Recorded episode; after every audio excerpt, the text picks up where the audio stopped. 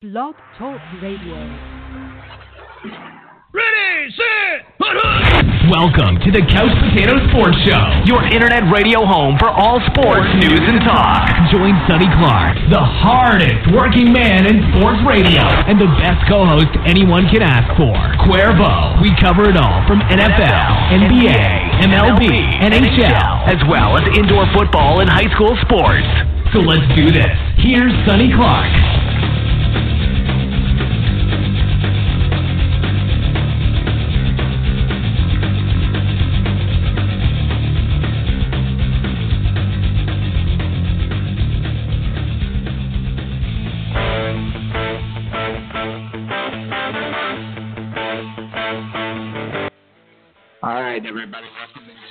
Couch Potato Sports Show with me, Sonny Clark, the hardest working sports radio on a Sunday morning. That being said, the Sunday morning tradition continues.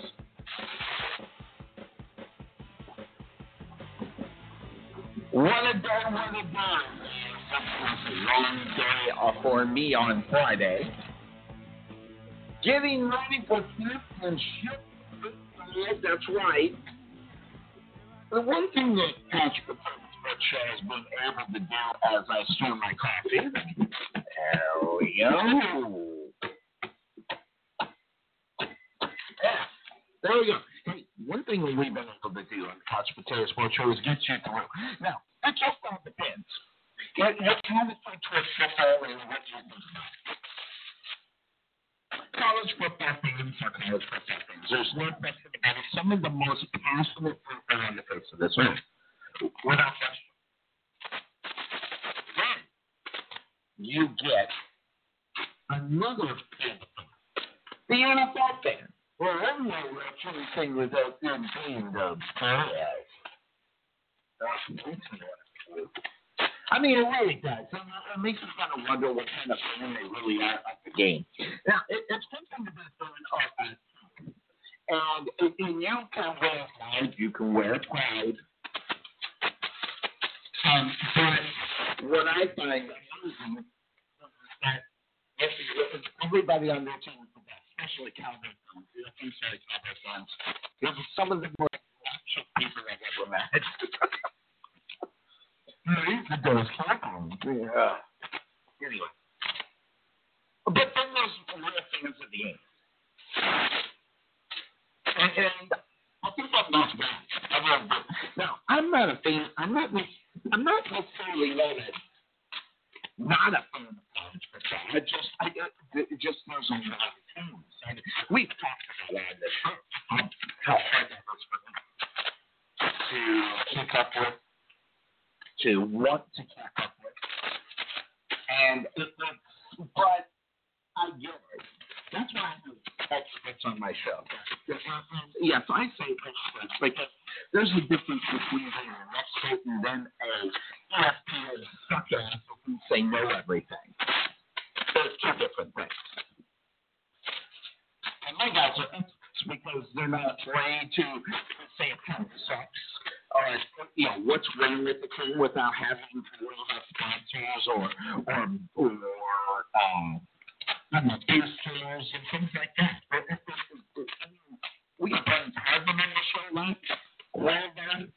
You know, college football programs. I'm not a good with college football. Now, and, I'm not necessarily, you know, and I do have my allegiance now you know, put whatever you know, I, I spent I spent uh, you know a year and a semester at a real college. Okay, it wasn't fun. It I couldn't do it. So I got my allegiance from. I, I'm not even allowed to call him an. I, didn't even uh, graduate, so uh, I can't even call him an alma. Um, so, but I have my allegiance to Macedonian. But I don't. There's only one or two people that I actually enjoyed actually on the college level. That's being West Texas Mingo. And I, I'm, I'm a TCU fan. And that's because of Traverson. Those folks that are around here in this area know what I'm talking about. Those teams, I, I like those. The one fast, awesome. And, and really, a stupid reason why I began to watch the Horn Frogs is because of their name. So, and then we got Patterson and they became a good football team. So, how did you find out about your team? Was it your school that you went to? Was it a place that you grew up? Because I'm a Michigan. So I am a Michigan. Not, not Michigan State, although I, I like both. I like Michigan better because I was closer to Ann Arbor than I was to Lansing. So, but I like it. Kind of in the middle. When Baylor and Lansing and went to football games in Ann Arbor. So that that's a college football team that I could follow. The, the, and, and because of what the Big Ten used to be, but it's not anymore. It's the Big 12, Big 15, Big 15. I can't even keep track. I don't. Because it's usually Ohio State that we're talking about when it comes to who's good, who's bad, and who's indifferent. So, then I have, then I have teams across the country that I kind of like. And it could be because of the coach, could be because of the player could be because of that cool logo. But I, I have many reasons from other teams across this country. And they're not strong in regions, so I'd be following them like Van Tyrant. That's right, that's good. But to start the show out, if you've been here for the last, you know, 15 weeks, you know what Sunday Class has been doing. Actually, it was uh, 17 weeks. 15 weeks of regular uh, season and two weeks of playoffs. Actually, three weeks. So it was 15 weeks of football. We've been covering the indoor football teams right here in this area, in the Dallas area. The Dallas Motion and the Texas Revolution. Dallas Motion over there in Mesquite and then the Texas Revolution over at the Atlanta. So I've been keeping people apprised of that. Normally we would to play by trade of one of those. And this year I moved into the front office of Champions Indoor Football. And I've been learning a lot about the indoor game and a lot about what I do and what I don't do, what I'm not supposed to do, or, or things like that. And it's been a learning experience. So we've been bringing you inside the CIF uh, weekly, and so that's been kind of cool. And doing video on inside the CIF as well. If you check out my page and over on Champions Indoor Football Players Meet Fans Group. But Friday night was a championship game of the Texas Revolution. We're home to take on Omaha Beef in uh, the CIF 2017 championship game at the Allen Center. It was really, really a neat experience. I was part of a championship game. I was part of, I, I was part of the broadcast team uh, that was bringing the Texas Revolution. I was a part of the team uh, with uh, the front office, and I just kind of just, you know, laid back in the, in the, uh, in the uh, background a little bit, kind of just ease in a little bit. What an exciting game for championship period for the Texas Revolution. And a, team, this is my team. There's another team that, you know, that I quite often uh, in this league. Uh, but,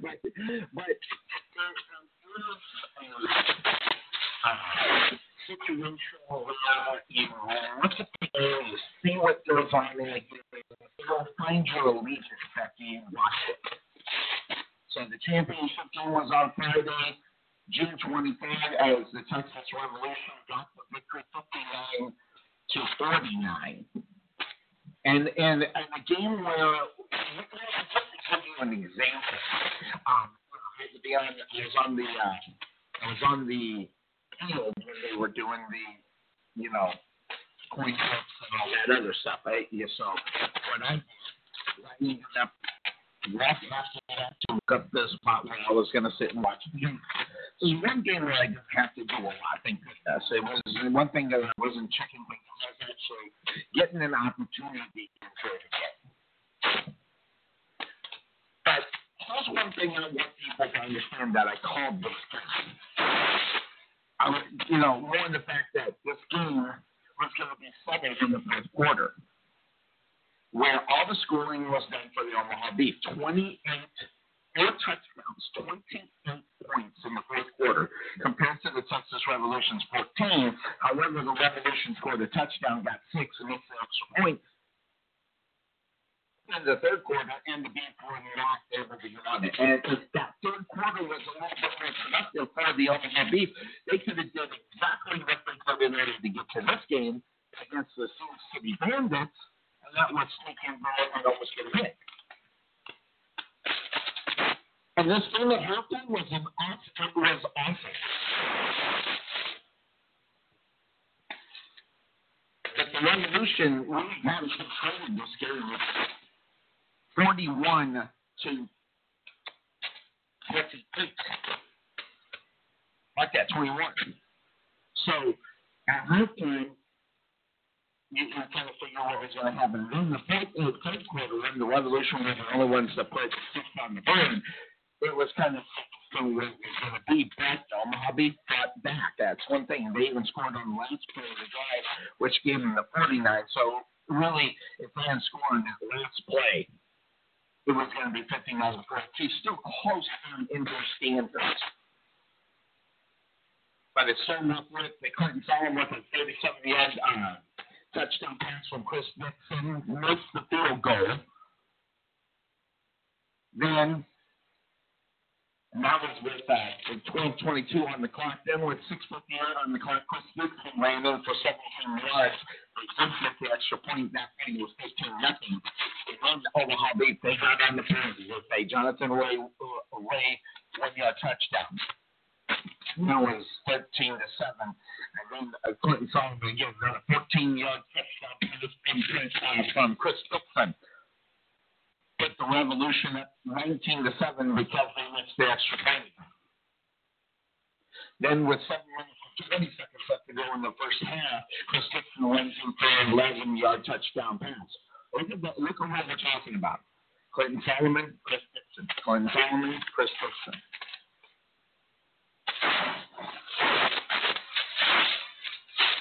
So the Omaha Beef at 3 minutes and 10 seconds got a two-yard touchdown, uh, touchdown run um, five play, 17 yard drive. And there was uh, four minutes and 12 seconds left to go. Then the Revolution got up on top, at least, one of my guys. Two yard touchdown pass from Chris Dixon. Two point conversion was Greg, which made the score 33 to 14. Then the Omaha got Travis Reedy winning the game, seven yard touchdown, uh, touchdown run made it 33-21, and then Solomon again. Three touchdowns in the first half for Clinton Solomon.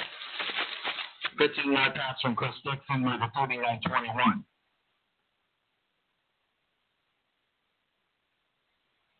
So that was a very interesting situation there. Then the Revolution got touchdown out there with a touchdown from Chris Dixon. So they went in the half 35 21. I was mistaken. So, you know, really, if you're, if you're watching the film, you see five touchdowns. The, the amount of scoring that was going on was incredible for the Texas Revolution. And you just didn't think that that would change in the second half, but it did because only six points separated for the Texas Revolution because of the Michael Bauer one yard you know, splash into the end zone. So Bourbon worked. And then the Omaha Beef, Skyler Scott, two yards. So watch out for that guy. He'll sneak in one time from Anthony Allenati. 29, Revolution Girls French, 25 yards pass from Chris Gibson, um, and then it was 59 20, 29. And then Omaha Beef put back with three straight scores to try to get back into this. Tyler Scott, eight yards rush. Travis Ribbing, one yard rush. Anthony Ionati, eight yard rush. The team that ran the football. And the Revolution were able to stop the big yards. But if you look at the spelling for the MLB, this was a football team that depended on the run all game long, only one touchdown pass in the game. So everything else was ran in. So this is a football team that likes to run the football, just as I uh, let everybody know at the beginning of the episode. Looking at a lot of other things, know, first downs 19 for the Revolution. Omaha Beef had 22. But when you look at a lot of things like time of possession, the Revolution, uh, the Beef had to be more than the Revolution for 29 minutes in the Revolution 28. But really, when you looked at the game, first down, in first down, two one of them was for a touchdown, first touchdown to Solomon, which kind of lets you know how things to go on first down. This is a team that did not put an extra uh, approval all year long except for an extra point. They went third and fourth down. They were not going to shoot it, and they come out there. 13 to 22 for Chris Jackson. Hall of Famer of the Indoor Football League had a great game. Anthony Ionati, he was 17 to 25 the thing about the German uh,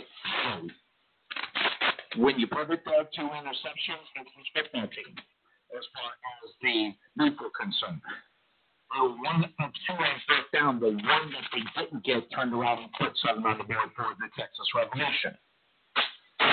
And game, you need to score on turnovers without question on indoor football. You got to score a touchdown. The only way you can get it in the game. Or advantage of turnovers. Now, the Revolution had um, under average penalty of eight penalties for 37, seven for 78.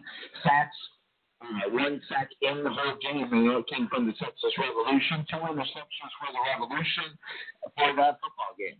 So looking at the number, Chris Dixon, again, 13 22, 198 yards, six touchdown passes. He also ran into it, so he had eight touchdowns set that he was part of. 39 yards rushing on eight attempts. Michael Bennett, 15 rushes, 46 yards, and a touchdown as well. Trent Solomon, four catches, 79 yards, three touchdowns, or at least two catches, 28 yards, a touchdown. There's Fudge, one catch, 25 yards, two catches for Michael Dyer out of the backfield. He also got a touchdown pass as well as also, you know, running it in. Anthony Malinelli of the Omaha Beef, 17 to 25, one touchdown to two interceptions, first touchdown in this game. There's the difference in the game, in reality. Ionati also, guy that will run the football, he did. 15 times, 71 yards. He had two touchdowns rushing. Living, rushes 37 yards, three touchdowns. Jonathan Rayford rushes for three yards and a touchdown. He also caught seven yards, 54 yards. And Skylar Scott, three catches, 41 yards per touchdown. One touchdown run. And in this game, I think you've got to put a three if you're going to combo with rush. If you only go rush, then it's going to you out. And the Revolution stopped them right there in the goal line.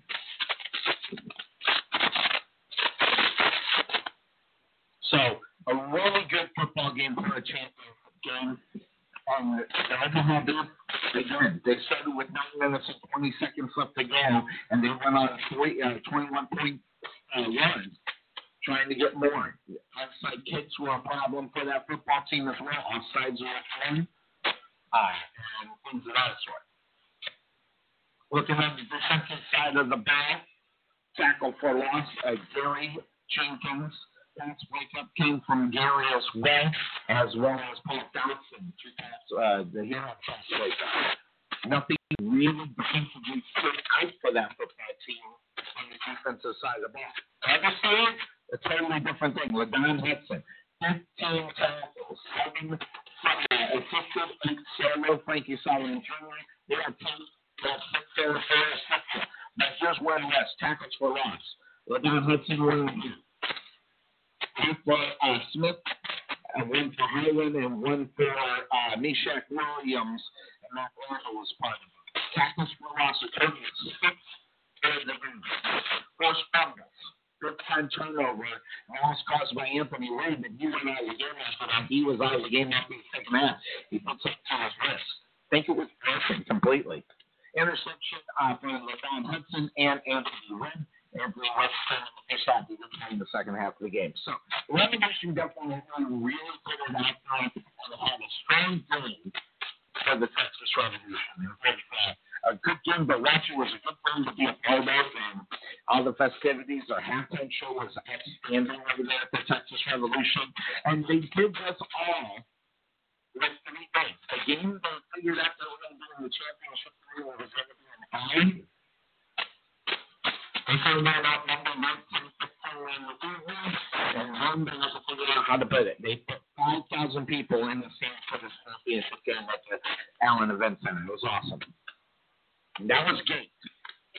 They didn't by serve, they almost served the house.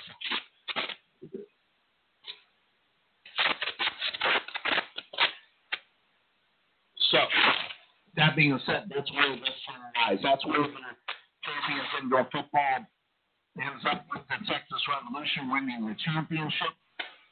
And a lot of a lot of fun in reality. It was a great thing to be a part of. As I couldn't be up for the one where the Revolution were on the road, taking on time.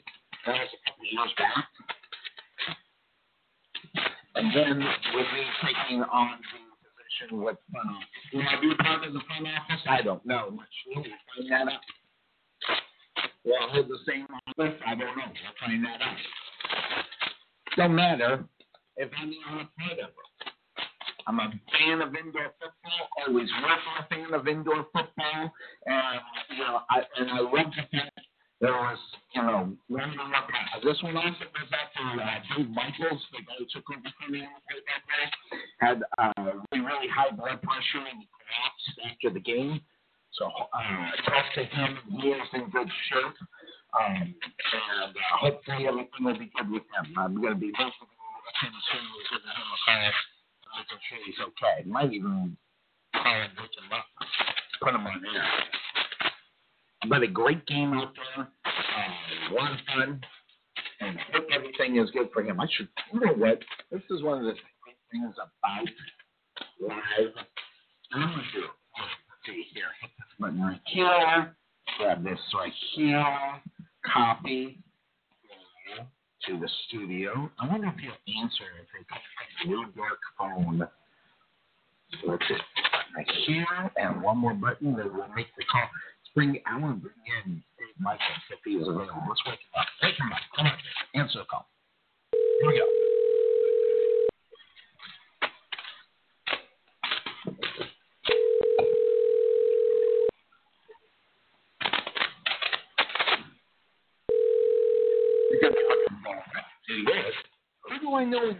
Hi, this is Dave Michaels of Dave Radio Productions and the North Texas Sports Network. Current- All right. We are unable to bring him back. I'm going to try to catch him again. So hopefully he's okay. Uh, I think he said he was okay. So uh, we went home yesterday. So awesome uh, news for that. All right. So what we're going to do on the top of the first we're going to take a break and thank for everybody letting me get the indoor football news as far as champions indoor football is concerned on the show. I appreciate that. So we're going to take a quick break here on the Couch for Talk Show. When we come back, we'll talk a little bit more about what's going on in the NBA.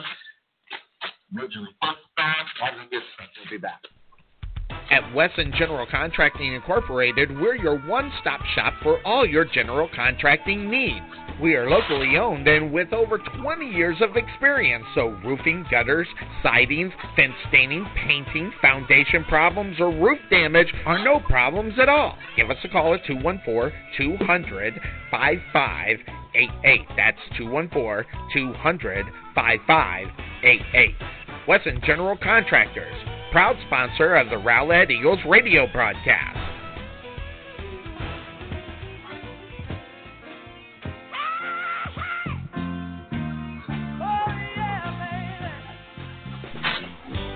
It always happens. 6 p.m. on a Saturday night and your heater or air conditioner goes out. What are you going to do? All the heating and air conditioning people are closed. How about 24 hour service available at 5 Star HVAC contractors? You can be sure to be serviced amazingly fast. That's five star HVAC contractors serving Rowlett 24 hours a day, 7 days a week. 214 457 8441. Call the experts at five star HVAC contractors.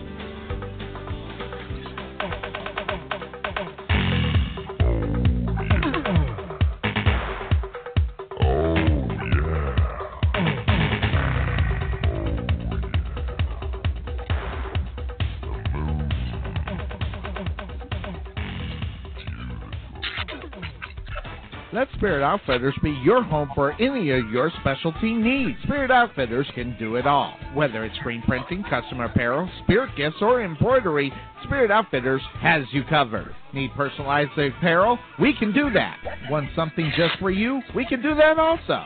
Spirit Outfitters will let your imaginations run wild. Give them a call at 972-412-3440 or visit their showroom at 3538 Lakeview Parkway, Suite 101 in Rowlett. Or check them out on the web as well at thespiritoutfitters.com.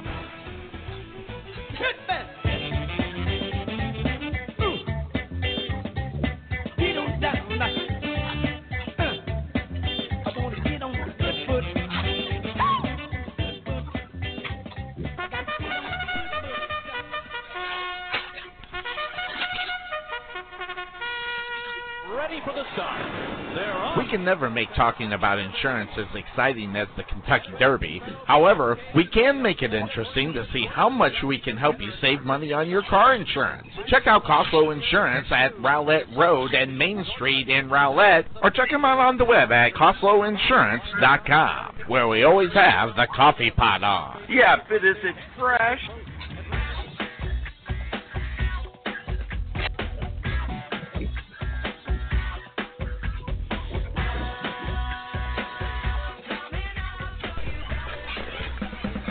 This is Sonny Clark, radio voice of your Rowlett Eagles, letting you know about Fit Body Boot Camp.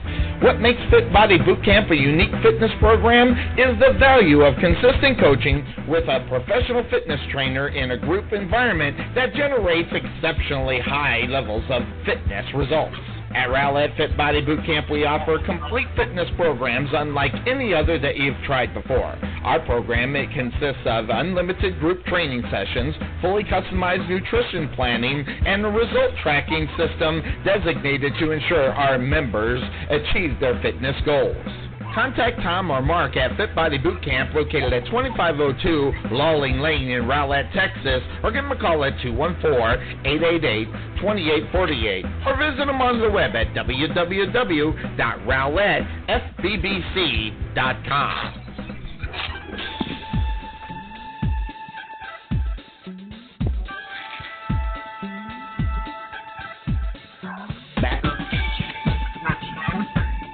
The Sunday morning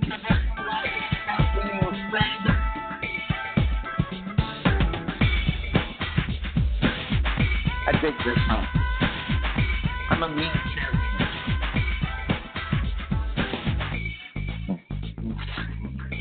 All right, we're back here.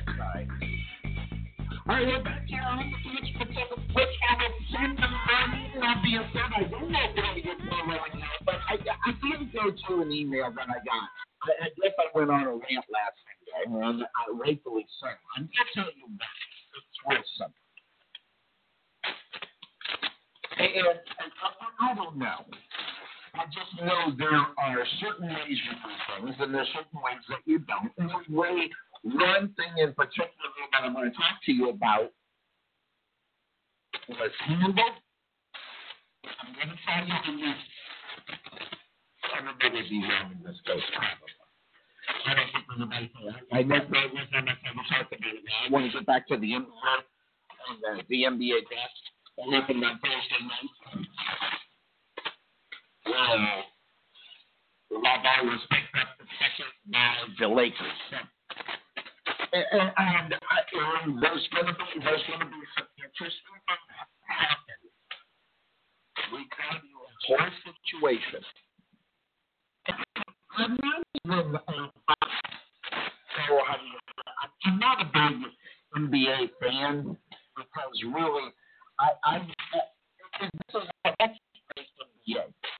You're usually watching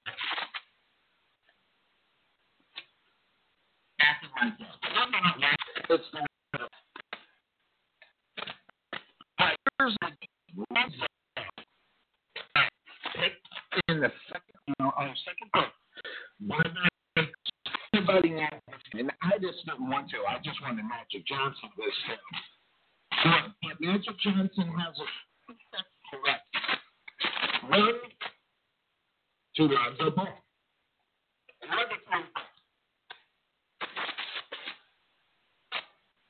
Don't know if there's any talks with Magic Johnson. You know, there's just got to be something that's going to be done. Because Magic isn't going to win a listen to that run.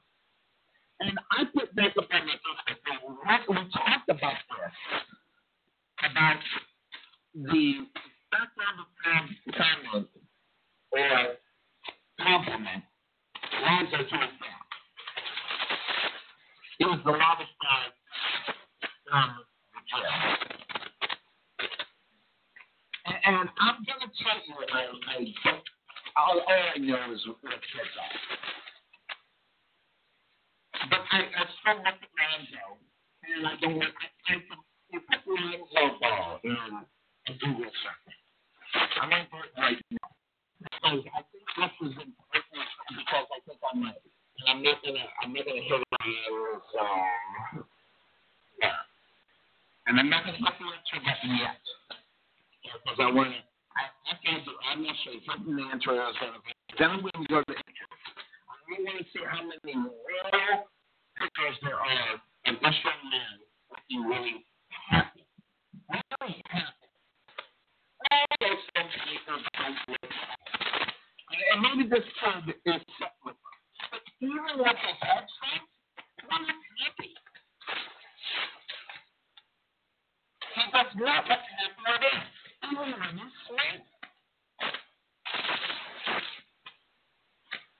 And, and I. You know, happy one time in his life. And I'm going to tell you right now, the best thing that could happen for Magic Johnson writing his dad a $4 million check And the Lakers going have to you're making, you're making a three dollar check is not going to be cut. Because the Lakers can't have this guy. And he's absolutely nothing to the Lakers franchise. Be a voice for it. Gregory's will just complete and utter silence from the arena. Which, by the way, makes sure nothing but. And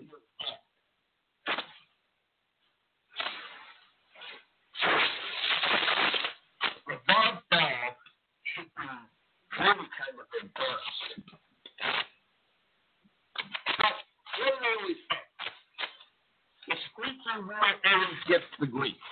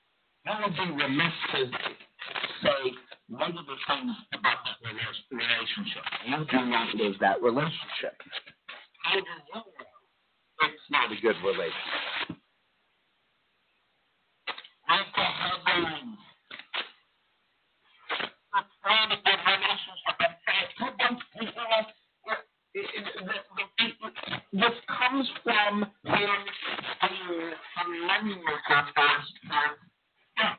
Not step, a little step. School son's going to. Most of them, his interest is not a son. That is his best.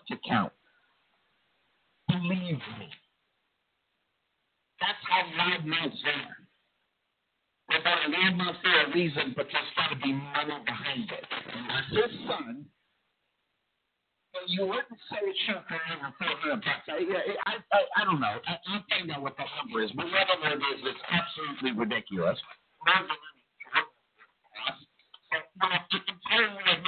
It's about money. It's not about the same. It's about how much will be put in his bank account.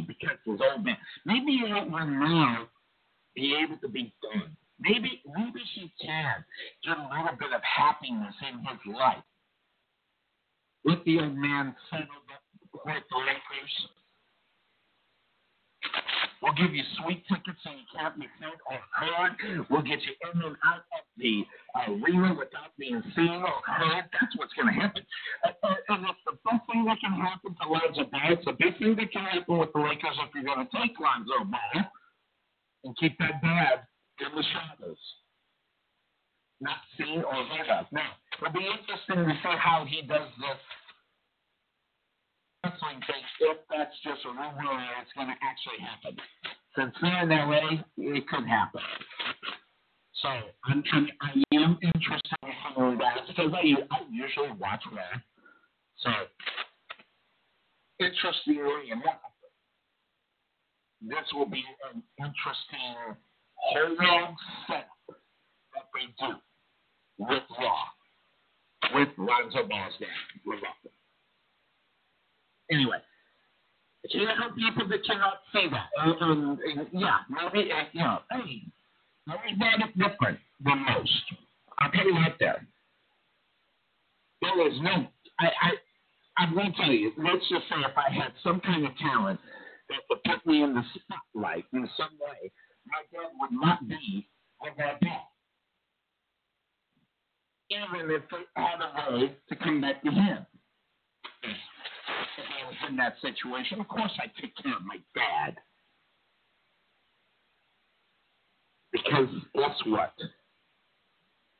Dads don't need much. Dads need to have a son to be proud of. Not what can my son bring to me? And, and I, I, I'm, I'm sorry, I, you're too naive to honestly believe that that's not what's going on. And, and you're just I wish you wouldn't miss it. Patrick is the email. Patrick, you're not going to get it. You're not going to understand it. You never will.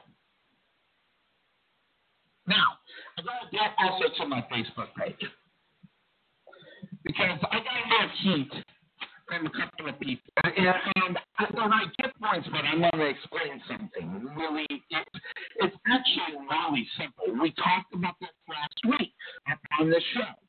And then I had uh, uh, talking to me, uh, talking to me about the comments of what I was talking about. We run LeBron James. And I noticed he didn't answer or make a comment after I put up the uh, Kobe, uh, uh, LeBron James with his uppercut, three uh, MVPs, no championships, and then Kobe says. He has championships and you know MVPs and all that. And then the uh, the whole rest of the picture is Michael Jordan with his you know back 20 or probably 30, probably 30 awards, maybe more.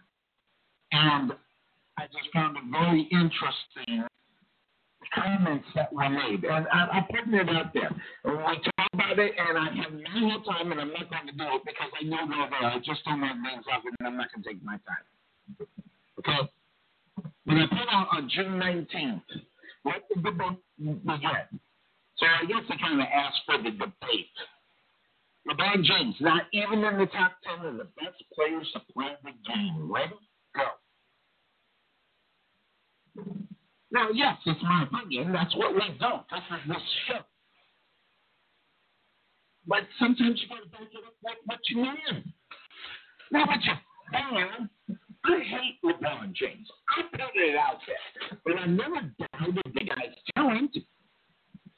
Never.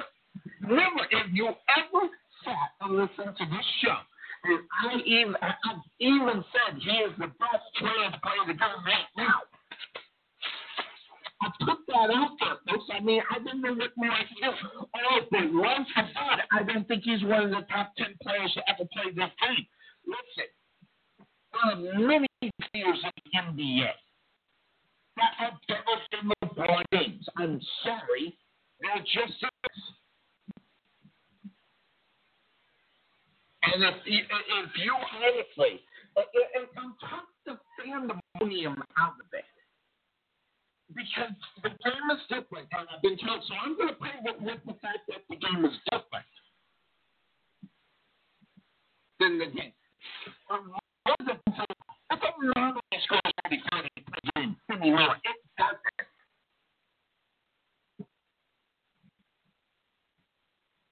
It just there's just no way to look at it. And yes, you can. I, I get the same with this. There's no way you can go and compare one to the other. Yes, you can. I don't know what you're talking about, or at least get different, or even understand what LeBron is number five, to one out of high school. Take the game and do what they can. Well, listen. Everybody already knows I think is better than him. Now, you want to name in the list off, off the top of my head? It's really simple. Wilt Chamberlain, Oscar Robertson, Magic Johnson. I mean, you're talking about you're, you're talking about guys that are good. Blow your mind. Yeah, That bag was better. How know? I know they were in front of him. Infinitely going to be banned. But, uh, you know, it's like West, Moses Malone, Kevin Garnett. He is on Kevin Garnett's level. Karl Malone is unbelievable. Now I can understand why people wouldn't think that the ASR wins. But his, in my mind, is going to get past Scottie in the first place. So those, those are some names at the top of my. I could go there. I'm maybe make an argument for Clyde Drexler and Patrick uh, Patrick um, uh, Ewing. Red Frazier, Pistol Pete. So, I mean, and, and that's what they're, they're is. So those are some of the guys that I can put there. And, and because I made the comparison, yeah, he scores 30, 30, 45 points a game. That doesn't mean anything in today's game. Because back in the day, for those names, for some of the guys that I mentioned, they play defense. Don't play defense nowadays.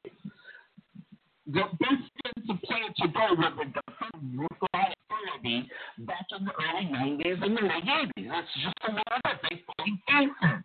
Don't play defense in today's NBA. All you got to do is look at high scores compared to the scores that get back in the booth. God, games in the 70s and 80s were crying out loud. You don't even get that anymore. You get games in the 90s and the 100s play defense like they play defense because you can't touch anybody. So the fact that LeBron James can score 30 points but he can't be touched. Can you imagine? Just, I mean, we used the comparison on how good a wide receiver could be. That'd be Jerry Rice if he had today's rules, where he couldn't touch Jerry Rice. How many more touchdowns and yards would he have had? Same thing. So, like, so with LeBron James going 30 points, that, that doesn't impress me. I want to see defense, real defense. And today's NBA has not played the same type of defense. So you can live in your own little world. I watched the game. Well, let me just say, the NBA in the regular season is unwatchable. But the rules are different. So I'm not impressed with. I'm not impressed with the number. LeBron James, and, and listen, there's nothing wrong with LeBron James being number 11, 12, or 13. I mean, listen to the names I named, huh? and you being considered even in the same breath as the guys that I was talking about.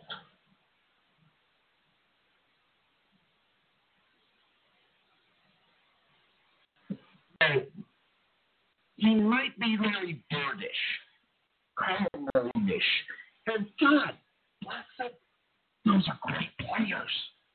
He's going to be that second best player out of the game. But every play they gave me, he's in my. That's James. Can't do it. And I can't do it because, yes, I watch Kareem Abdul-Jabbar. Watch him play the game. LeBron would get destroyed.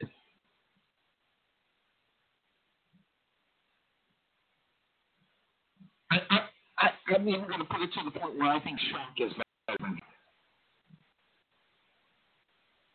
And, and I know there's some things that when I start talking Karl Malone, I mean, even to the point, you know, as far as talent is concerned, you know, John West, Oscar Robertson, come on. How about it? I know, just what? 12 time All Star. I, I came Olajuwon became Elijah. Kobe Bryant, champ, four-time NBA champion, three-time MVP in the finals.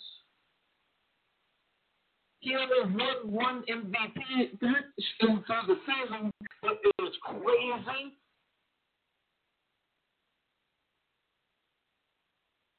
27 point average double digits on the board, 60% shooting. Larry Bird. So he's never been in Tim Duncan. I'm sorry, he's not.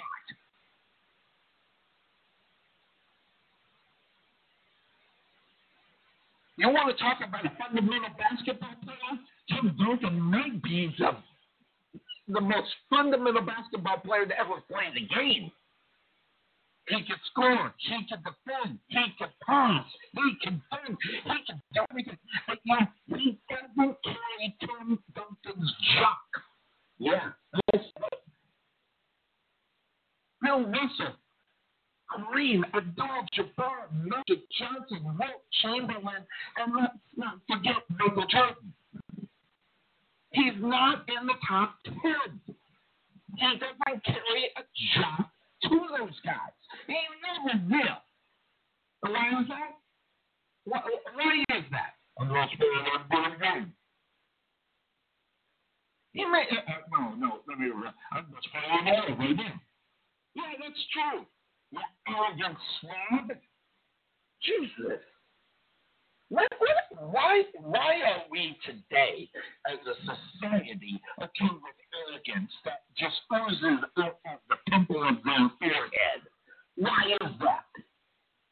Because, because, because he was anointed a bunch of crap that everybody fell for.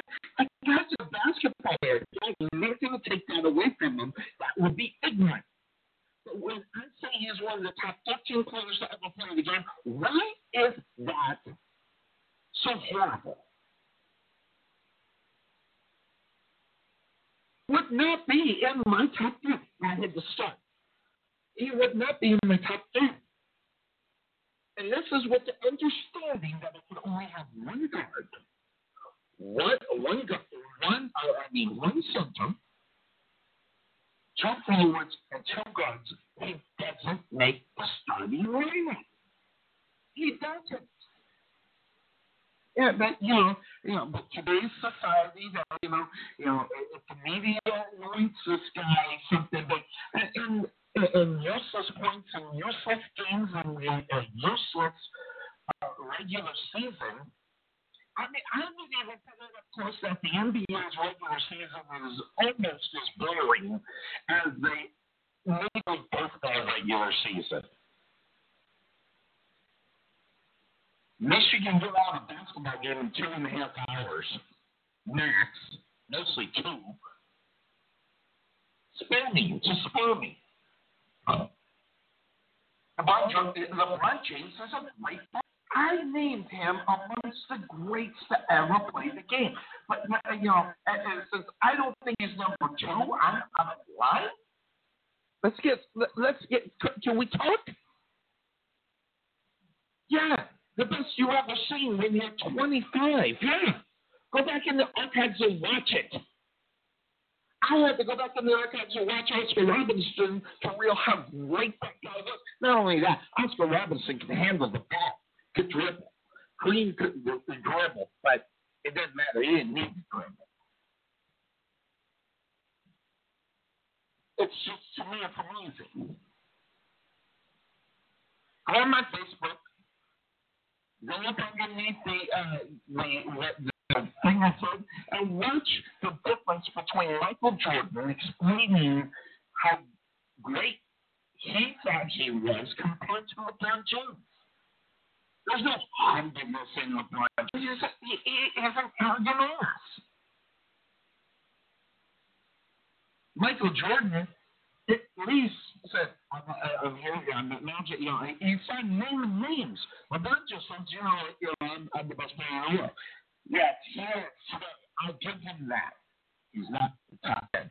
Here's the best player to play game right now. Right now. There's nobody better. I'm, I'm even though there's a situation. There's nobody better right now than LeBron James. He's just not top ten, and I'm getting wrecked. I just love it. I get that, that's your opinion. Uh, that's right. No player in history came into the league with this much pressure has gone beyond expectations.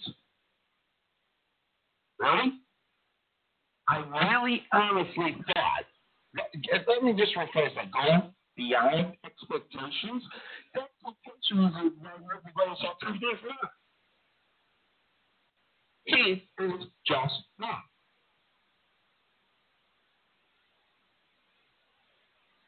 And we talked about what LeBron James when he did what he did in order to get back that championship, not just this, this year, but the year before, what he had to do, put it on his shoulders, and he will not be the same. He's not going to be. He's not going to be Golden State out there. And Rich, I'm supposed to figure out how to throw a hole or two.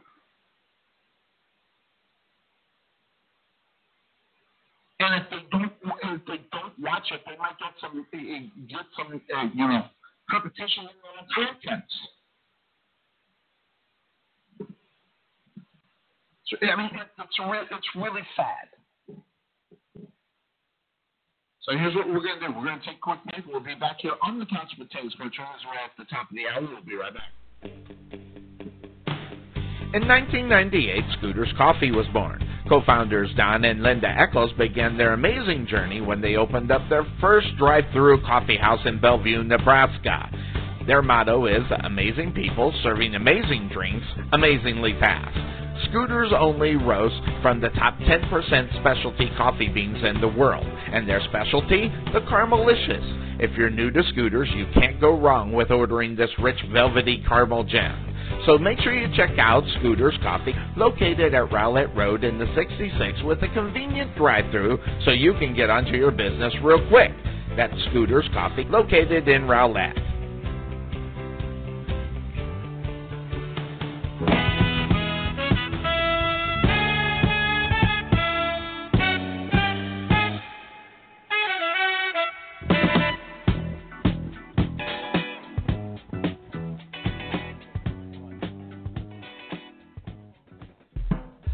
Buying or selling your home could be the single most important decision you make in your life. You need someone with the experience and know-how to help you through this decision. Bryan Chadwick of JP and Associate Realtors has you covered. Knowing the specifics of the Rowlett and Rockwall area is his specialty. Contact Bryan at 972 533 9059 or visit him on the web at bryanchadwick.jphomesforsale.com. That's Brian with a Y, not an I, Chadwick.jphomesforsale.com.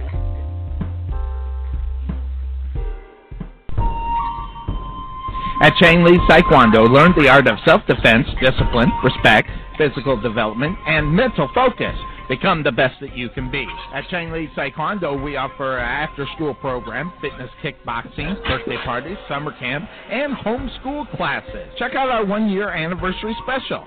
Two weeks in a free uniform for $19.99. That's right, $19.99 gets you two weeks and the free uniform. Check out Chang Lee's at 469-506-4483 or visit them on the web at mychanglees.com. This is Sonny Clark, radio voice of your Rowlett Eagles, letting you know about the Mitchell Law Firm. Looking for a bankruptcy attorney in Rowlett? Talk directly to your bankruptcy attorney, not their paralegal. Get a personal touch directly from Greg Mitchell. The Mitchell Law Firm handles a wide variety of bankruptcy related matters, including litigation arising out of bankruptcy matters in state as well as federal court. We represent both individual and small business debtors in Chapter 7, Chapter 11, and Chapter 13 bankruptcies. For more information, come in contact with Greg Mitchell at 972 463 8417. That's 972 463 8417. Or visit him on the web at www.mitchellps.com. Are you in need of an electrician in the Rowlett, Rockwall, or Sachse area? What kind of electrical work needs to be done? Residential, business, or industrial? Contact Allen Power Electric for all of your electrical needs. It's important to have a qualified licensed electrician taking care of any electrical problems you may be having, so your loved one or customers are safe. We have built our business on quality for a fair price and good customer service, but of course, Give Alan Bauer Electric a call at 214-356-0197 and tell him Sonny sent you. Alan Bauer Electric, proud sponsor of the Rowlett Eagles radio broadcast.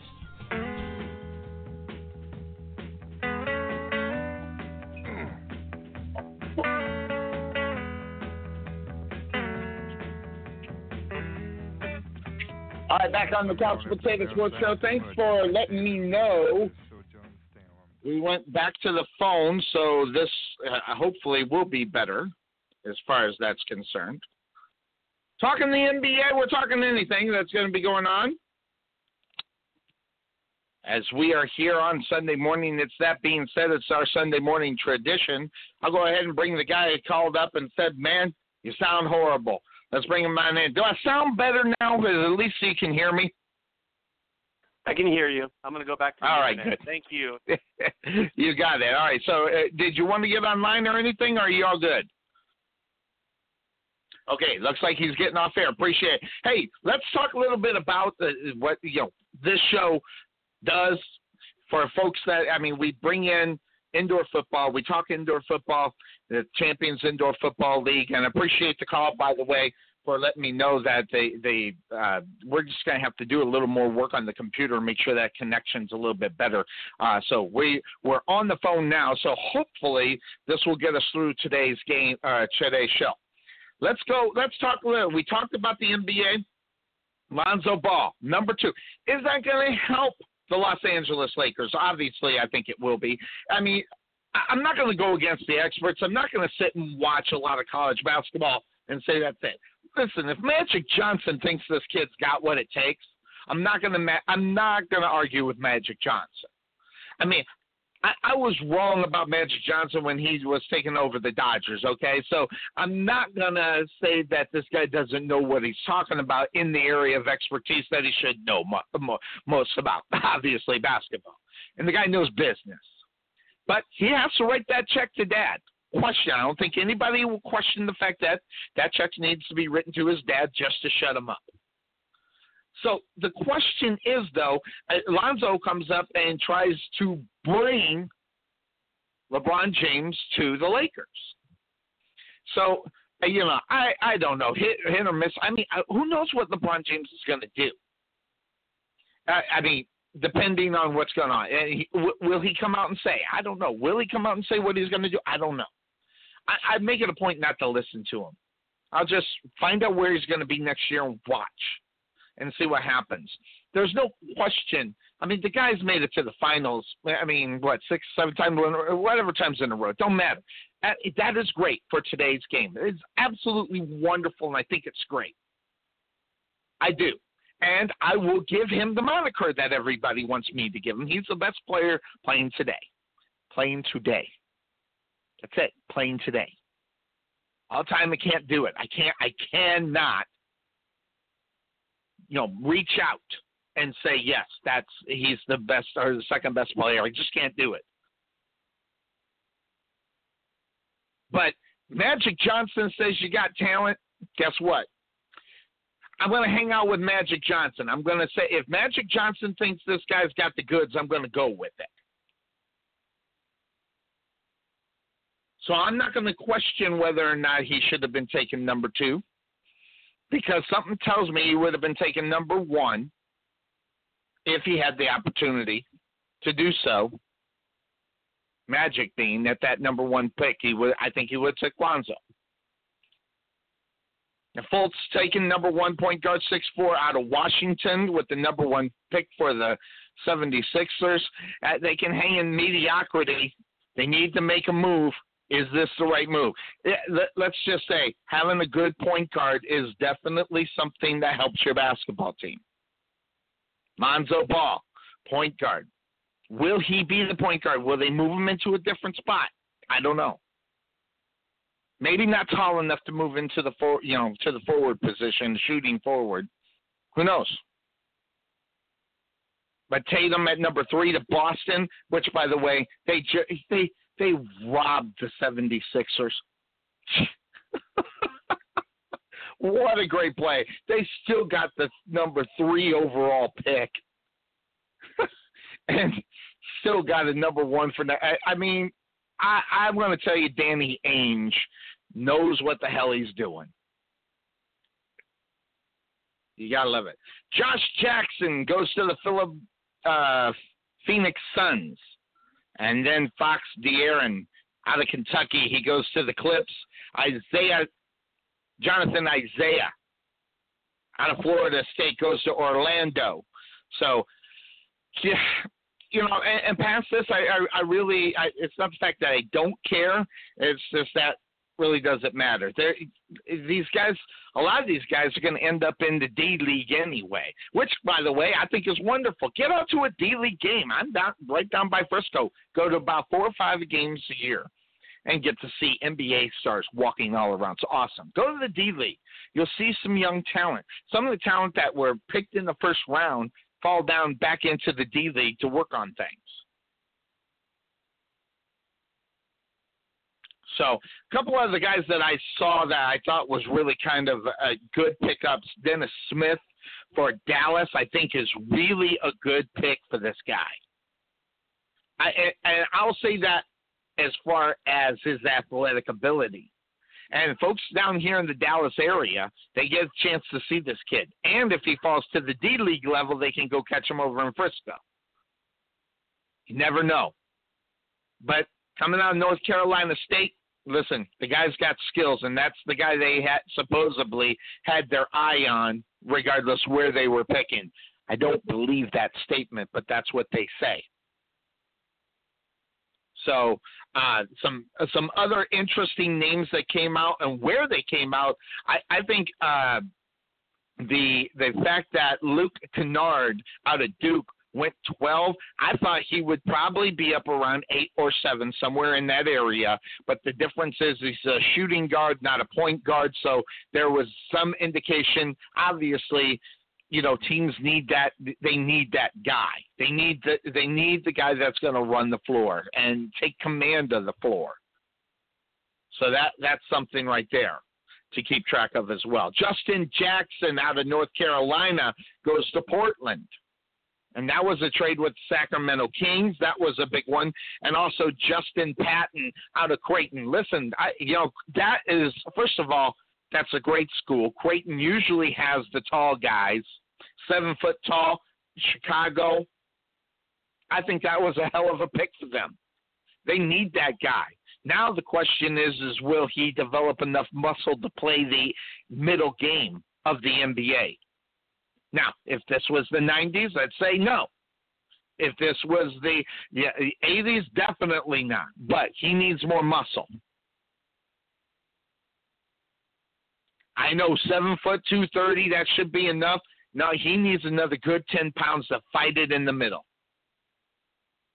T.J. Leaf he, out of UCLA, he goes the Indianapolis, uh, Indiana Pacers. So Ball's teammate right over there at number 18. Uh, John Collins out of Wake Forest. He goes to Atlanta. And listen, this might be the steal of the draft. I'm not saying this guy should have been drafted number one, but there's always a guy that gets overlooked.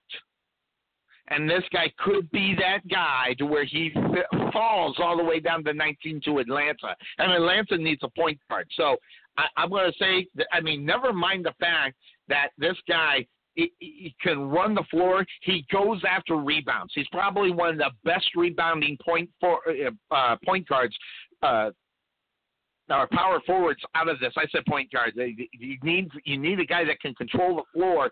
This guy has got the ball. He can get to the to the boards. So I like this. This is a good pick. He needs a little bit more. He's right at the right poundage, right at about 240. He's going to be good. You watch it. Some one uh, one other name that I thought fell all the way down. And uh, who else picks them but the San Antonio Spurs? Always do something right, by the way. Point guard six four out of Colorado, Derrick White. And I'm going to tell you right now, this guy, he can do it all as far as the point guard position is concerned. Passing, shooting, assisting, finding the open guy. Watch this guy. And and the Spurs are going to make this guy a superstar. You watch. That's just what the Spurs do. interesting stuff here uh, happening in the NBA. Uh, are you happy with the NBA draft? I say that I'm completely happy with it, especially the first two picks were figured out before they even went on air. Did you watch it? Did you enjoy it? Interestingly enough, I watched it you know, after uh, I think it was a half hour after it came out because I knew who the first two picks were. Who cared? And I I was sick and listening to the analysis of how great the two guys were. Jayson Tatum, number three. that might have been the guy they were eyeing for for, for the whole thing. They'll trade that first pick as long as you don't take Tatum because we knew Lonzo Ball was going number two. Great watch out for Boston. They are improving year after year. Had the best record, like I said. I, am not. Records don't mean anything to me. It's more about talent. But when you're figuring out what a team is doing, winning games can be part of that. And you have a Jayson Taylor looking looking good. All right, now guys, the NFL. It's what we're going to cover when we come back here on the Couch Potato Sports Show. And when we do this, okay, when we come back, some things that you think about when you watch an organization make moves. And I'll tell you what I'm talking about when we come back here on the Couch Potato Sports Show. At Regal and Rustic Estate Sales, let us take the burden out of hosting, staging, and cleaning of your estate sale or liquidation. We will provide reliable, friendly service with an experienced crew. We have an excellent reputation for professionalism with exceptional customer service and knowledge. We understand that staging and drawing attention to your sale is key. Most importantly, we listen to our customers' needs and pay attention to detail. That is what separates us from other local estate sales and companies as we truly care about your presentation, property, and belongings. That's Regal and Rustic Estate Sales. Contact Renee Sheffield at 972-861-0231 or check us out on the web at regalandrustic.com.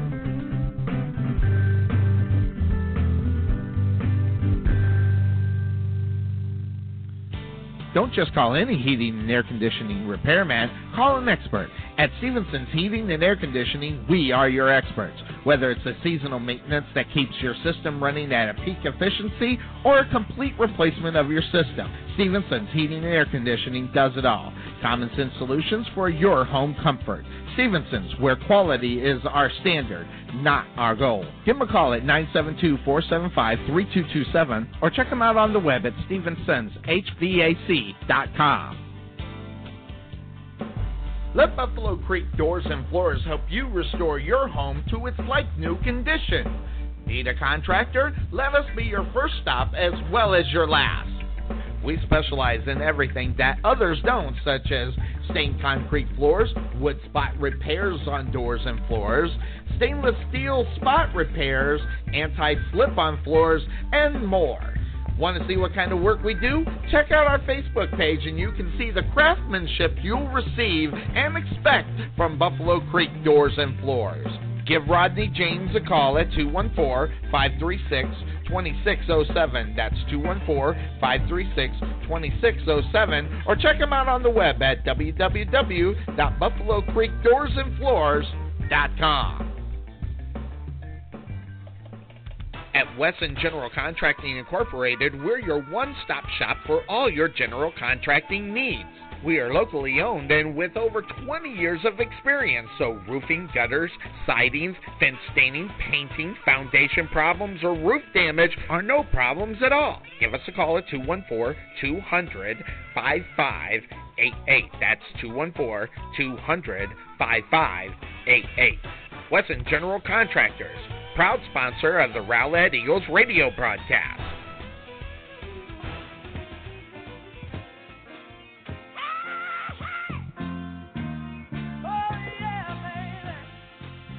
Unpleasant surprises can be annoying, but sometimes they can be devastating.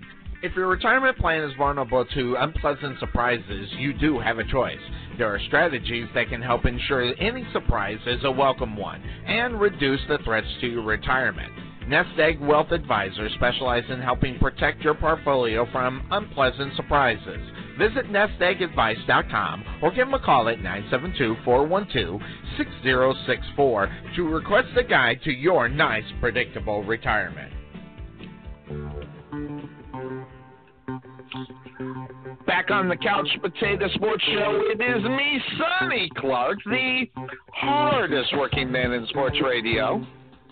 Never launched the chat. I thought I'd just go ahead and do it. Welcome back into the Sunday morning tradition. We are here, and I want to talk a little bit about some of the things that are happening in the NFL. And one of them happens to be right there in Kansas City. And we talk. I've talked about this with Cuervo on the air a lot. And I'm, I just have to put it out there that I was incorrect about the hiring of Andy Reid for the Kansas City Chiefs. I, I've I've fessed up to that for the last two years.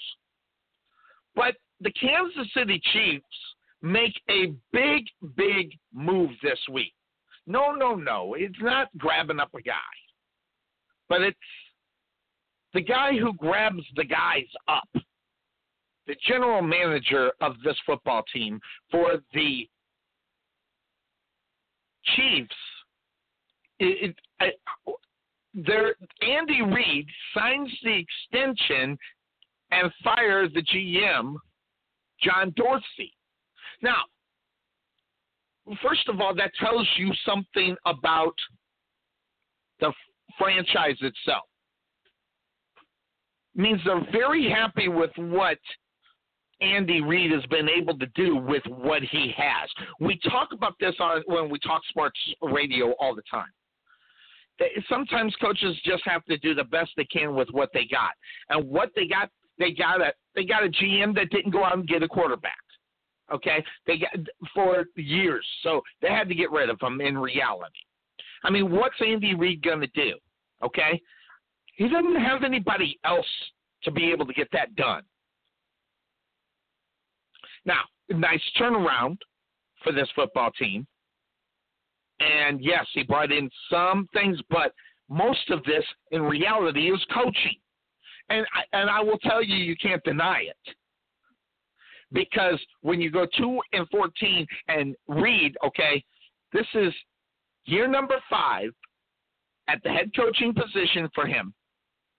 And he done has put this team in contention each and every year in the NFC East or in the NFC West, AFC West.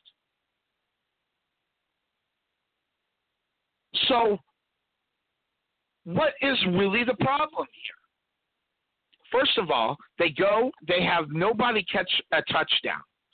Andy Reid says, We need a guy. Go get this guy. Who was it? one of his old wide receivers out there from the Philadelphia age. Now he's gone. They cut him, let him go. So on Thursday, they got Andy Reid signed up for another one, and then less than an hour later,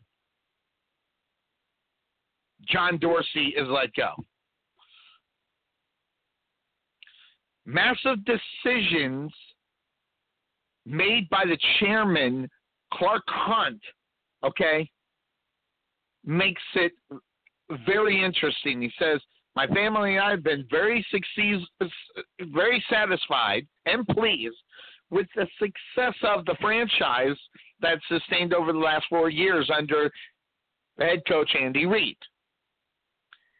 New and this is one of the great statements coming from the ownership. He says, Reid has already established himself as one of the best coaches in the league, and he is well on the way to solidifying a place among the all time greats. That is a backing. But some folks say, well, it wasn't just Andy Reid. When they got Dorsey from from the Green Bay Packers, Obviously, look what he did with the Packers. There's no question about that. But what Dorsey has failed to do in the four years that he was there before is get a quarterback. They went a year where they didn't have one wide receiver catch a touchdown pass. Good God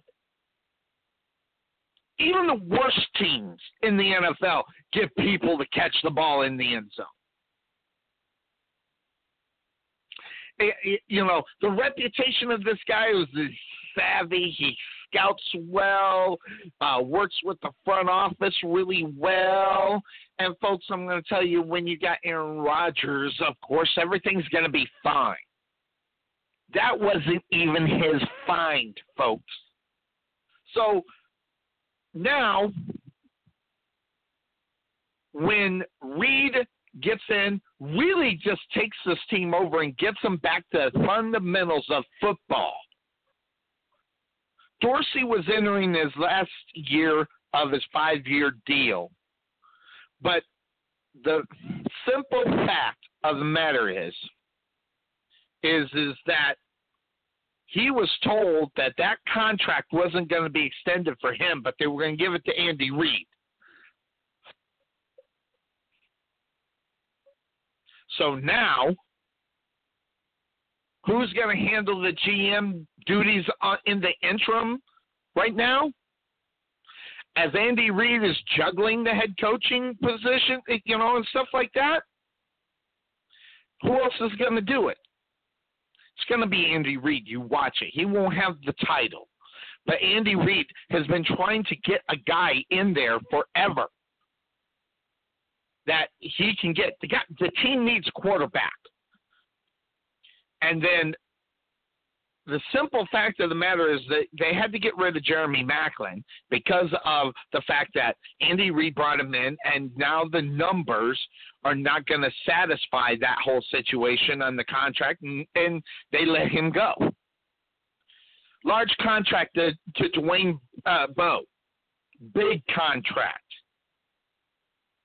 And then Hali, $21 million, linebacker. Then a $4 million in dead money. That's money thrown away. Jeremy Maclin was the only thing, and then the Chiefs were found guilty of tampering in order to get him there. Although Jeremy Maclin is was a good one. But Maclin, as much as I and you listen to the show, everybody knows Sonny Clark is a Maclin fan. He was given a fifty-five million five-year contract. The guy couldn't keep himself from getting hurt. The production wasn't there, and the salary cap was horrible because they had the you know release Maclin this off season because they weren't going to be able to get up underneath the cap and watch Jeremy Maclin walk on another fo- football team finally healthy and make a difference. But they couldn't afford it up underneath that. But what really did Dorsey in was the fact that four million bucks was dead money, is literally going down the toilet to, to just money in the air. So now they got to manage the salary cap, and then they have, and, and not only that, when you look at the Chiefs, are oh, this this is a football team. They they always are in the news, you know, or you, you hear rumblings about money woes, and that you know you got to get rid of that you know, and they tried to snap that when they got rid of the last general manager that didn't work. Now he did. Now Dorsey got Alex Smith, and that was a fine signing for two years. But after that, everybody's seen the writing on the wall on what kind of quarterback he is. Listen to the show. We're all over Alex Smith. We like Alex Smith. He's just not a starting quarterback. He's a backup quarterback who has the starting job in Kansas City. So Dorsey gets pretty much ousted by Andy Reid, and you know Andy Reid was in the owner's ear. Can, can we can we find someone to get us a quarterback, please? So I, I don't know. Team went 12 of four, won his first division title since 2010, and there was also reason to believe that Chiefs could even get better because of the linebacker Justin Houston. Will he be healthy after knee problems this year? The secondary, also with Eric Berry, he signed a long term extension. And then the rookie uh, running back, Hunt, gives them yet another weapon. So Andy Reid, I think, is in pretty good shape, but that, this is a football team that needs a quarterback. So watch out for that. I, you, gotta you, if you do not get a quarterback, you are dead in the water. And the Raiders knew it so much that they signed Derek Carr to a hundred and twenty-five million dollar deal. Where's their money go? Why not? The only reason why they've had success is because they have the quarterback in hand. When you have a franchise quarterback, you put yourself in a much better position than most teams in the NFL. So that's where the Chiefs have got to change what they do.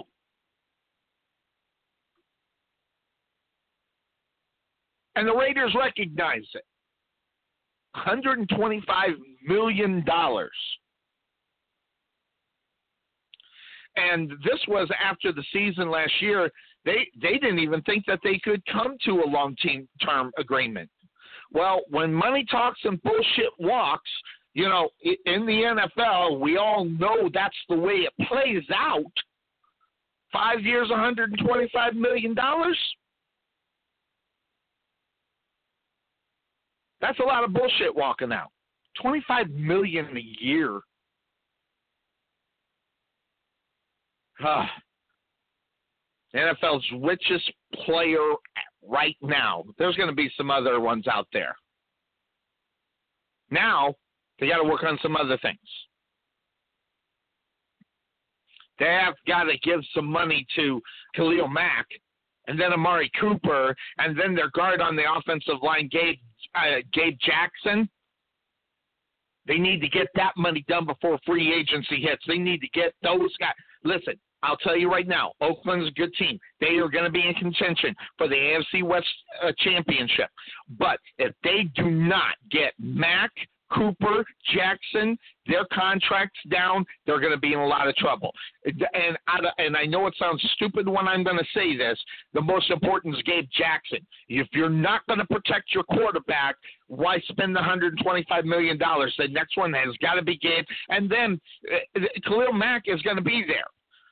Wide receivers are a dime a dozen. So Cooper is going to be the one that will be left last getting it. And, and like I said, they'll go find another one. $25 million a year. Making more money than Andrew Luck, Matthew Stafford, Kirk Cousins. Kirk Cousins making as much as it's pretty sad. But you can say whatever you want about the Raiders. Carr has turned this team completely around. It's a new team. It's a new persona.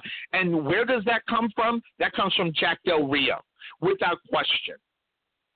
This is a no nonsense coach that can get to young players. And that is a hard thing to find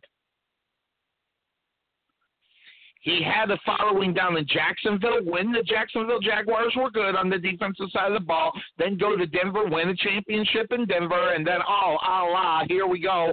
Guess what? The Raiders are a good football team. No great big surprise. I mean, look what Derek Carr's done for this football team. They were 0 10 when he was a rookie. There's no question. When he broke his leg, the, uh, people were actually picking the Raiders to make the AFC Championship game. They, they, I didn't think they had enough confidence to get them into the Super Bowl. Fans were.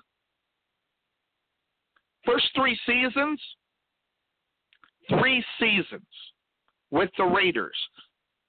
One, I, I, one is incredible because the Raiders like to run the football but Derek Carr throws for 11,000 yards in his first three seasons.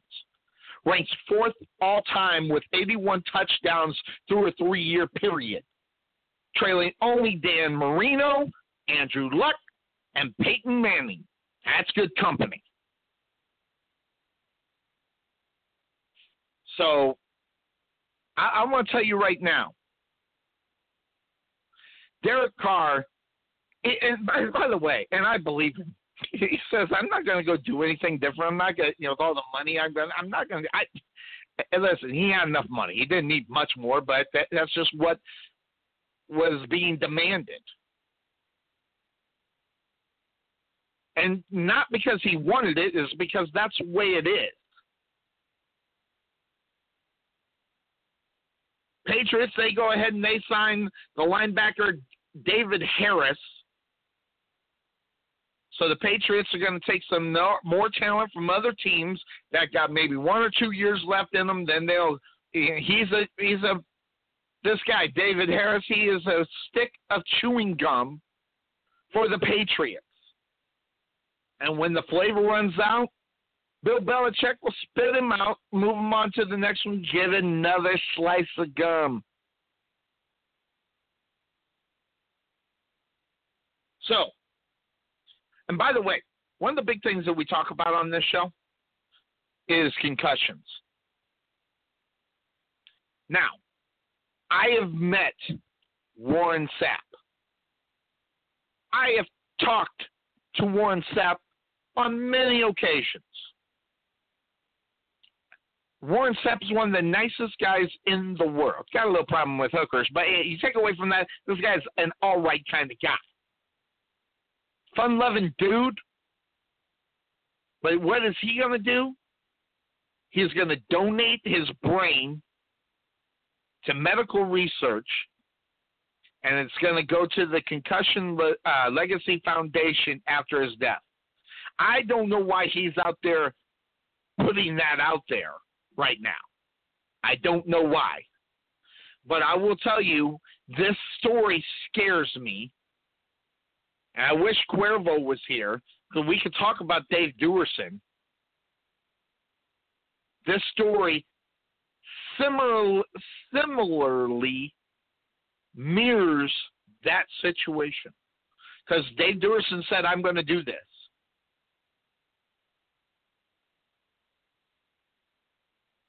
And then he shoots himself. He shoots himself in the chest, guys. He doesn't hit himself in the brain. He Dave Duerson puts the pistol to his chest.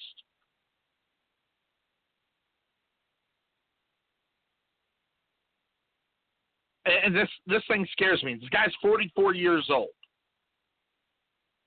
And if you get an opportunity to read the Players Tribune website, go go read that.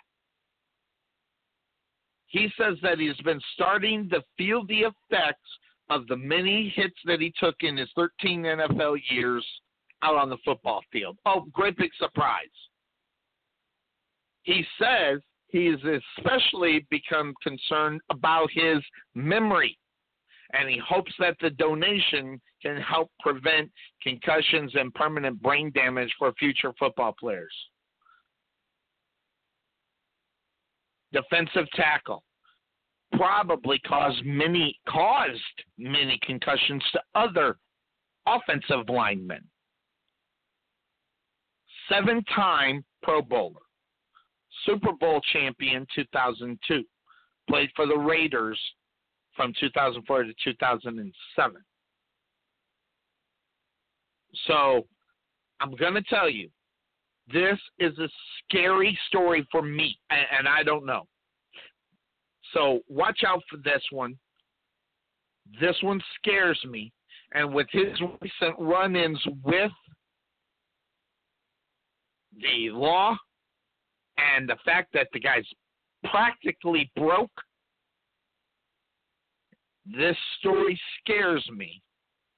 So watch out for it. interesting story coming out of Las Vegas.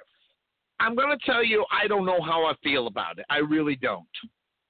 Parts of me just wish it would go away. Parts of me goes, I don't know what we're doing.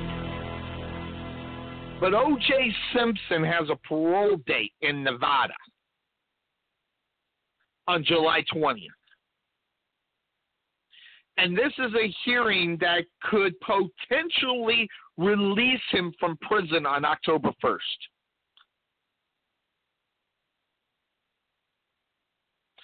And this will be interesting. OJ Simpson's 70 years old. He's old people. He's served eight years on a 9 to 33 year sentence for what he was found guilty of in 2008 with the guns in Vegas and trying to go get his stuff from armed robbery and kidnapping. And folks, this guy's getting out. guy's been in jail for eight years for this. Okay, this was one of the first stories we we have been on air since 2009.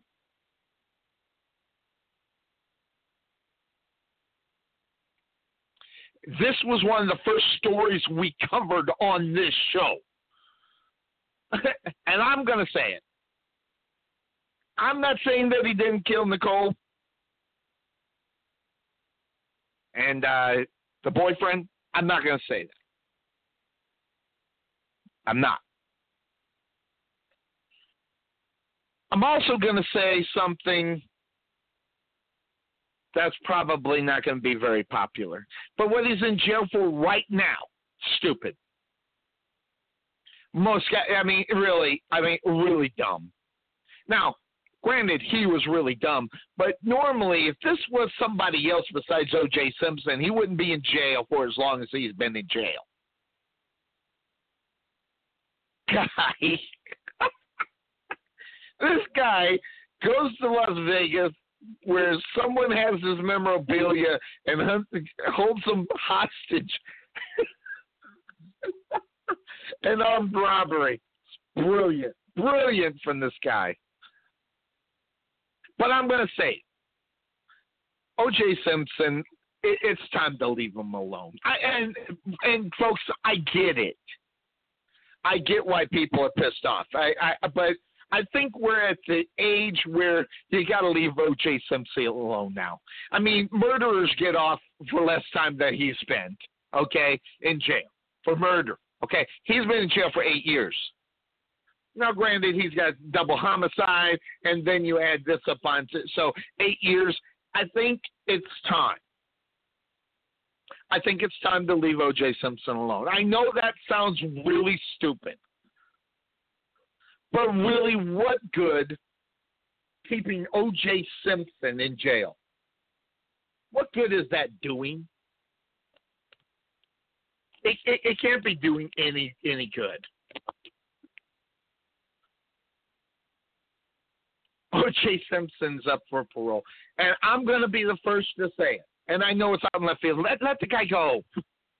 First of all, he had no money. I don't even know where he'll live, nor do I care.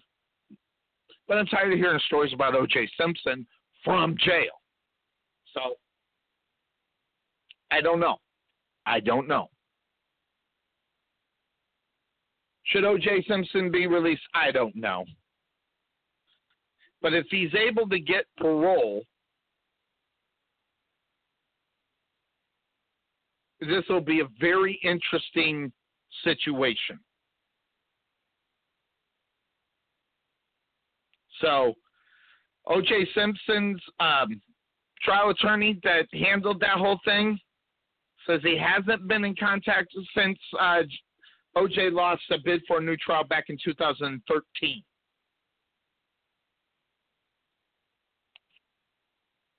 Folks, that was four years ago. We haven't heard very much about it.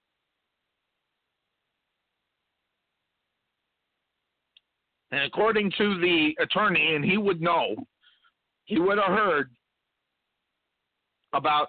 I mean, OJ's been in the model since. I'm sorry. I'm sorry. You got a famous dude in jail. What do you think is going to happen to him? The murderers will think, yeah, that bitch had something coming to him, um, and yeah, go get your stuff. He's he, this guy's Superman in jail, guys. Just as much as he was Superman outside of being in jail. I know, I know, it's not politically correct for me to say, but that's what it is. What and and even the uh, the warden says he's been a model citizen in jail, set an example for other inmates. I really don't know what that means.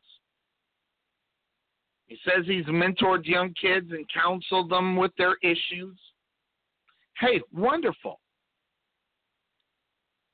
No disciplinary action during uh, his incarceration for this time. And if O.J. Simpson's parole is granted, That'll leave him four more years on the minimum nine year sentence, but that whole situation, I think, was blown out of proportion. O.J. Simpson was I, I, I, guess I can't say that because I don't know if he know. I, I think he was guilty, but I don't know if he pulled the gun and actually killed someone. Uh, being in a jealous rage and and on the other side, you know, I'm just here to get my stuff. I'd be be a different reason to pull a trigger. There's a comedian back in the day says, "I don't." Oh yeah, it was Chris Rock who said, "I, I don't condone what he did, but I understand it." So interesting. Uh, Ronald Goldman um, family will do anything and everything to get the money. I mean, so th- once this guy gets out of jail, he's still going to be in the sentence with the Goldman family because those people won't leave that guy alone. Hey, and rightfully so. The guy killed, you know, in their mind, killed his son. They they're, they're going to make that guy's life hell. All right, so he, he's probably he's probably been able to stay away from it for eight years. So once he gets out, he still has to worry about those because those people will not leave him alone. So now Beardsley died back in 2005. This was the guy that he uh, actually uh, put the gun to, you know, to get the stuff back. So uh, he he passed away. So I, I don't know. There were four other guys arrested in this thing, if I remember correctly, and all four of them uh, pled guilty before the trial. And uh, O.J. Simpson claims he never knew that anybody was armed. I remember that part of the story too. So I, I don't know. But those guys, they're out of jail right now. Stewart was sentenced to seven and a half years to 27 in state penitentiary. He served 27 months before they let him go. So it's really an interesting situation.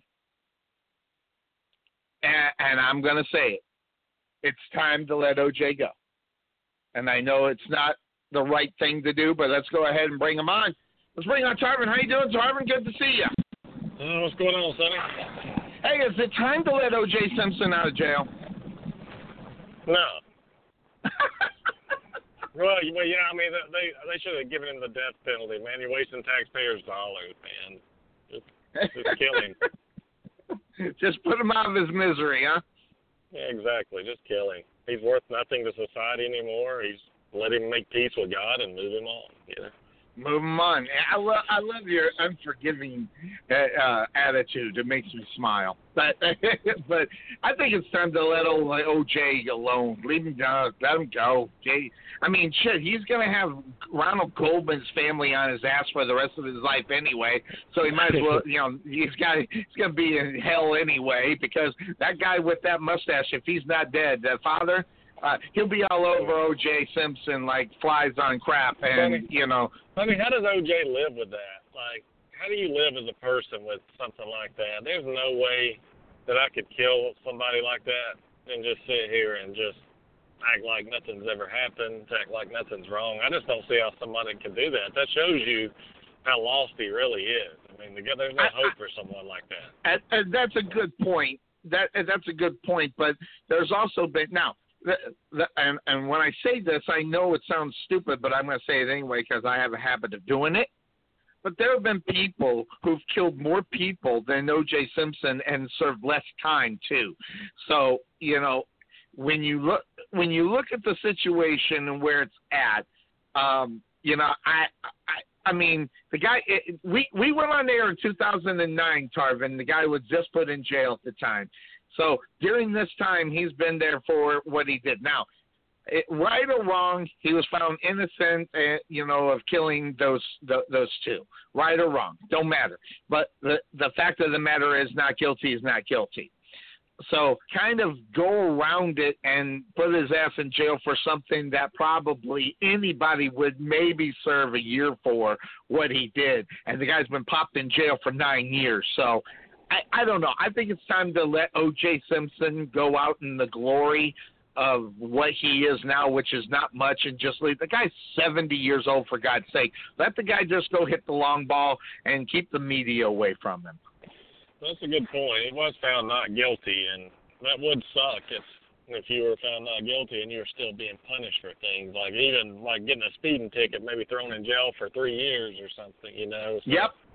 Believe me, suck, but, everybody was after OJ. Why, why would he run in the Bronco if he was innocent? You know, that's why well, I look at it. Oh, well, you know, in that, well, well, no one wants to go to jail, but you know, but here's the thing: he put he, he put Ford out of business making Broncos. They didn't sell them after that. so the Bronco business out of Ford went out of business. Actually, if I'm not mistaken, they just tried to bring it back and it went under again. So the Bronco, I mean, OJ killed Ford's profits. So you know, you you know Ford wants him in jail. But take away from that, kind of crazy. Let me jump back into one of the subjects I was talking a little bit more about. And uh, since you're here, I wanted to get your opinion my eh, eh, and go to NBA, go to Lonzo Ball. His dad is just out for a paycheck. I honestly believe that from the whole thing. I I I I don't know if I believe he loves his son, but everything that he's done in the name of his son, I think it was actually done in his own name to see what he can get out of it. That's my person. I think I think Lonzo Ball's dad is a piece of garbage. LeVar Ball should be embarrassed, shouldn't even be allowed to be called a dad, and he should just be nicknamed Agent. He's a genius. He is a genius. I mean, I can't stand him either, but the guy made his son like nothing when it came to media or marketability. The guy's too quiet. All of a sudden, his dad is is the bad guy. and He's okay with that. So his dad's a bad guy, but I get it what you're saying though too. You're an NBA, and now your daddy's talking while you're sitting there being quiet. It just doesn't. It's not a good image for an NBA locker room, Sonny. I mean, I agree. Good point. Just like not a man, you know. But his dad did. I mean, where would Ball be drafted? Let's just pretend have LeVar never did this, never came out and said anything. Where would he be drafted right now? You think? And that's just a question. I haven't thought too much about it. So. I, I think I think you're right. I, hey, we we talk about it on this show. The squeaky wheel always gets the grease. So here we are, Lonzo Ball, you know, making a hell of a squeak. But I think the ulterior motives were is how I I'm going to get paid with this as well. And I will tell you, him and Magic had a discussion. I, I believe it, and I think he's been very uh, un, you know uncharacteristically quiet since the draft. Now, according to what I've been reading, he's going to go on Raw, the the wrestling show Monday night. So I don't know why you do that, but at least that's entertainment more so than you know what's going on. But I, I believe that Mark, you know, Magic Johnson had to write a two or three million dollar check to shut this guy up. Dan, I wonder if it was kind of like a conspiracy theory in a way. Like I know how you like conspiracy, but what if Magic yes. had him do all this to keep people away from him in a way? Because he came out and said, "My kid's going to L.A. He's going to the Lakers." But when when when you come out and say that, that makes other teams like not want you as much because you're like, well, shit, I don't want to get somebody that doesn't want to be here. So what if Magic had something to do with this to try to get this kid? Ooh, I like it. Oh, I like it, but but really, let me ask you a question. Do you honestly? Th- First of all, they had the number two pick. That's number one. Okay, so they had the number two pick, so they were going to get somebody great. So, but I don't think Magic needs to do that. I mean, do you? I mean, Magic Magic Johnson. I mean, if you can't convince if Magic Johnson can't convince you to want to be in LA, uh, then, then you, you first of all you don't know basketball, you don't know you, you don't know sports, you don't know the business.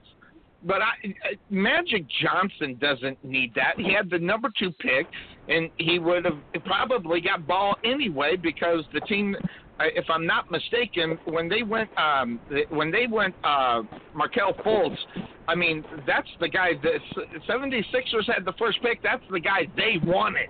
They didn't want Lonzo Ball. But my question is, is why didn't they want Lonzo Ball? Now, you know, you're talking about a point guard, 6'4", 195, and Fultz out of Washington. Really not a basketball school, let's be honest. And then but you get UCLA. Hey, UCLA is known for a lot of things. They're known for basketball. At 6'6", 190 point guard. What's the difference? Why did the 76ers want point guards Markelle Fultz more though than Lonzo Ball? Not even coming out of a basketball school? Now, logic tells me there's a third party involved with this that Philadelphia didn't want no part of, and that could have been his daddy. Yeah, and and the NBA though, Sonny, think about it. This is a splash. For, the NBA needs the Lakers to be relevant. They really do. Oh God, I mean, yes, it's, they're desperate.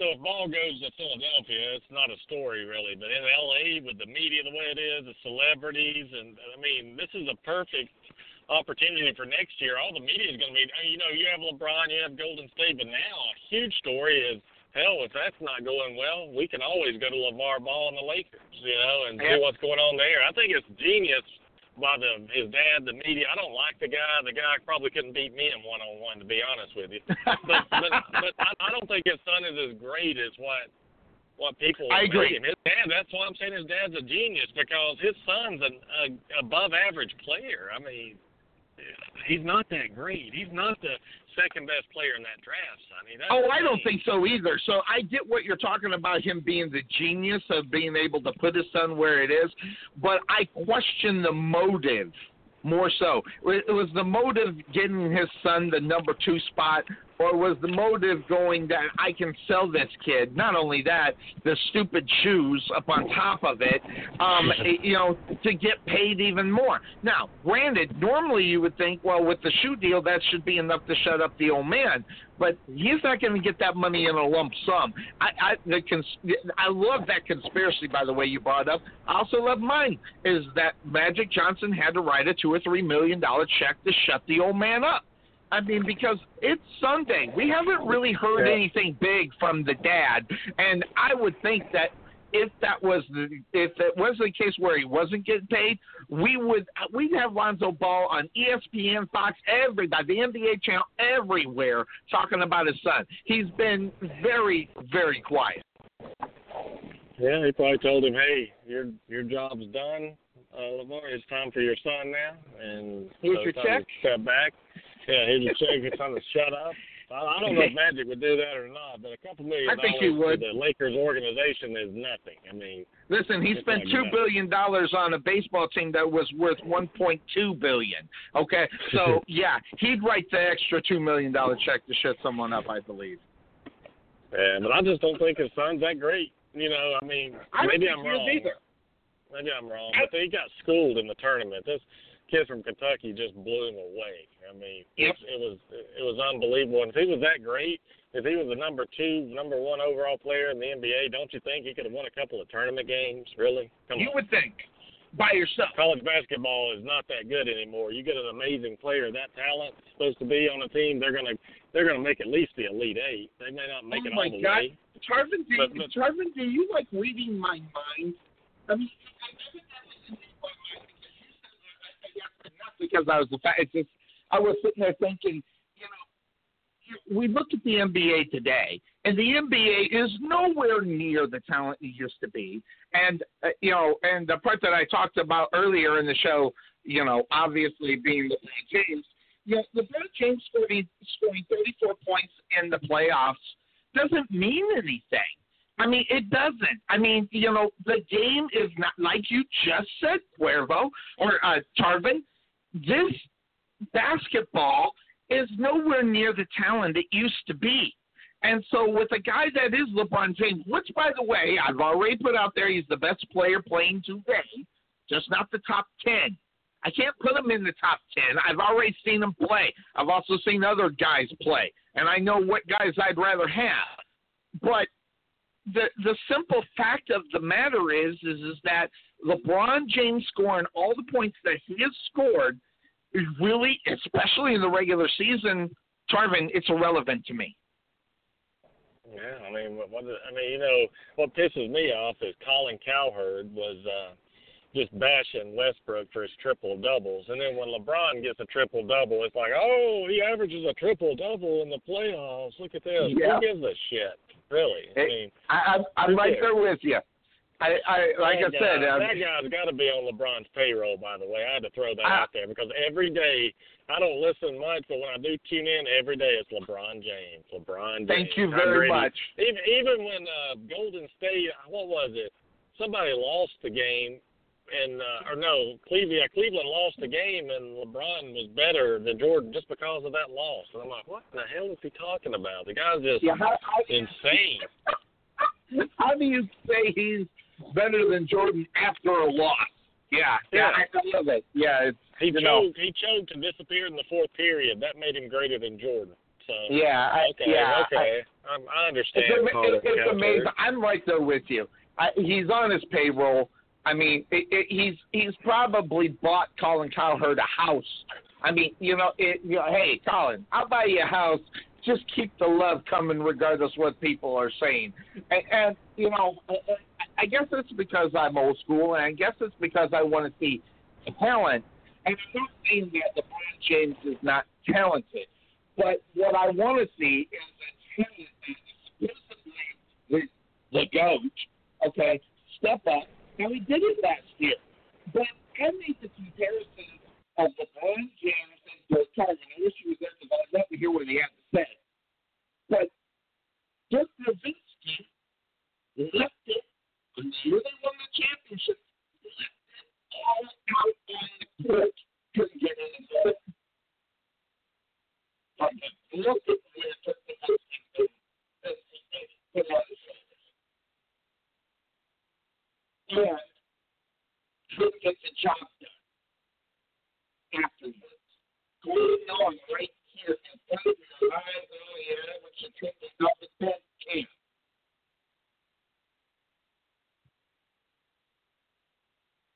Now, when you go to the Lakers, that's satisfied with what's going on in the. I mean, it's really point. And if he bails out of Cleveland, Tyronn Lue, Tyronn Lue, sign that contract. Ah, talk about genius. And and it don't matter. If LeBron James stays, it's great. If he leaves, I got the money. I have to give Tyronn Lue so much credit. I you want to talk about a business of getting paid. That's exactly what has happened right there. With, I'm telling you, it, it's outstanding. Outstanding. And I'll tell you, it, it, it's been it's been a great day here on the Couch Sports Show. Talked a lot of things, and uh, one of the things I think. By the way, time Tyron Show tonight, 6 p.m. Central Standard Time, over there on Blog Talk Radio, Weigh In Sports Talk. I'm going to be there. That's in four hours. Can't wait.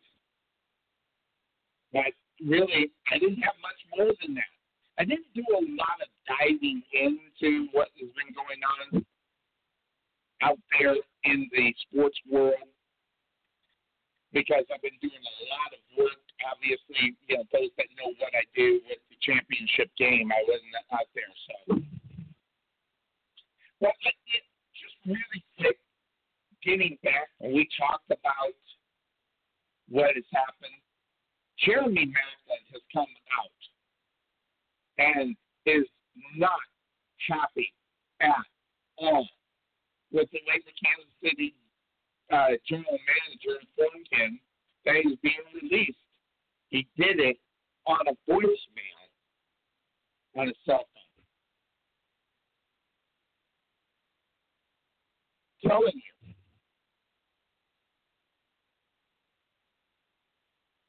And, and that's the reason why I don't know. I, I don't know. We just treat football players and people differently, I guess. I don't know.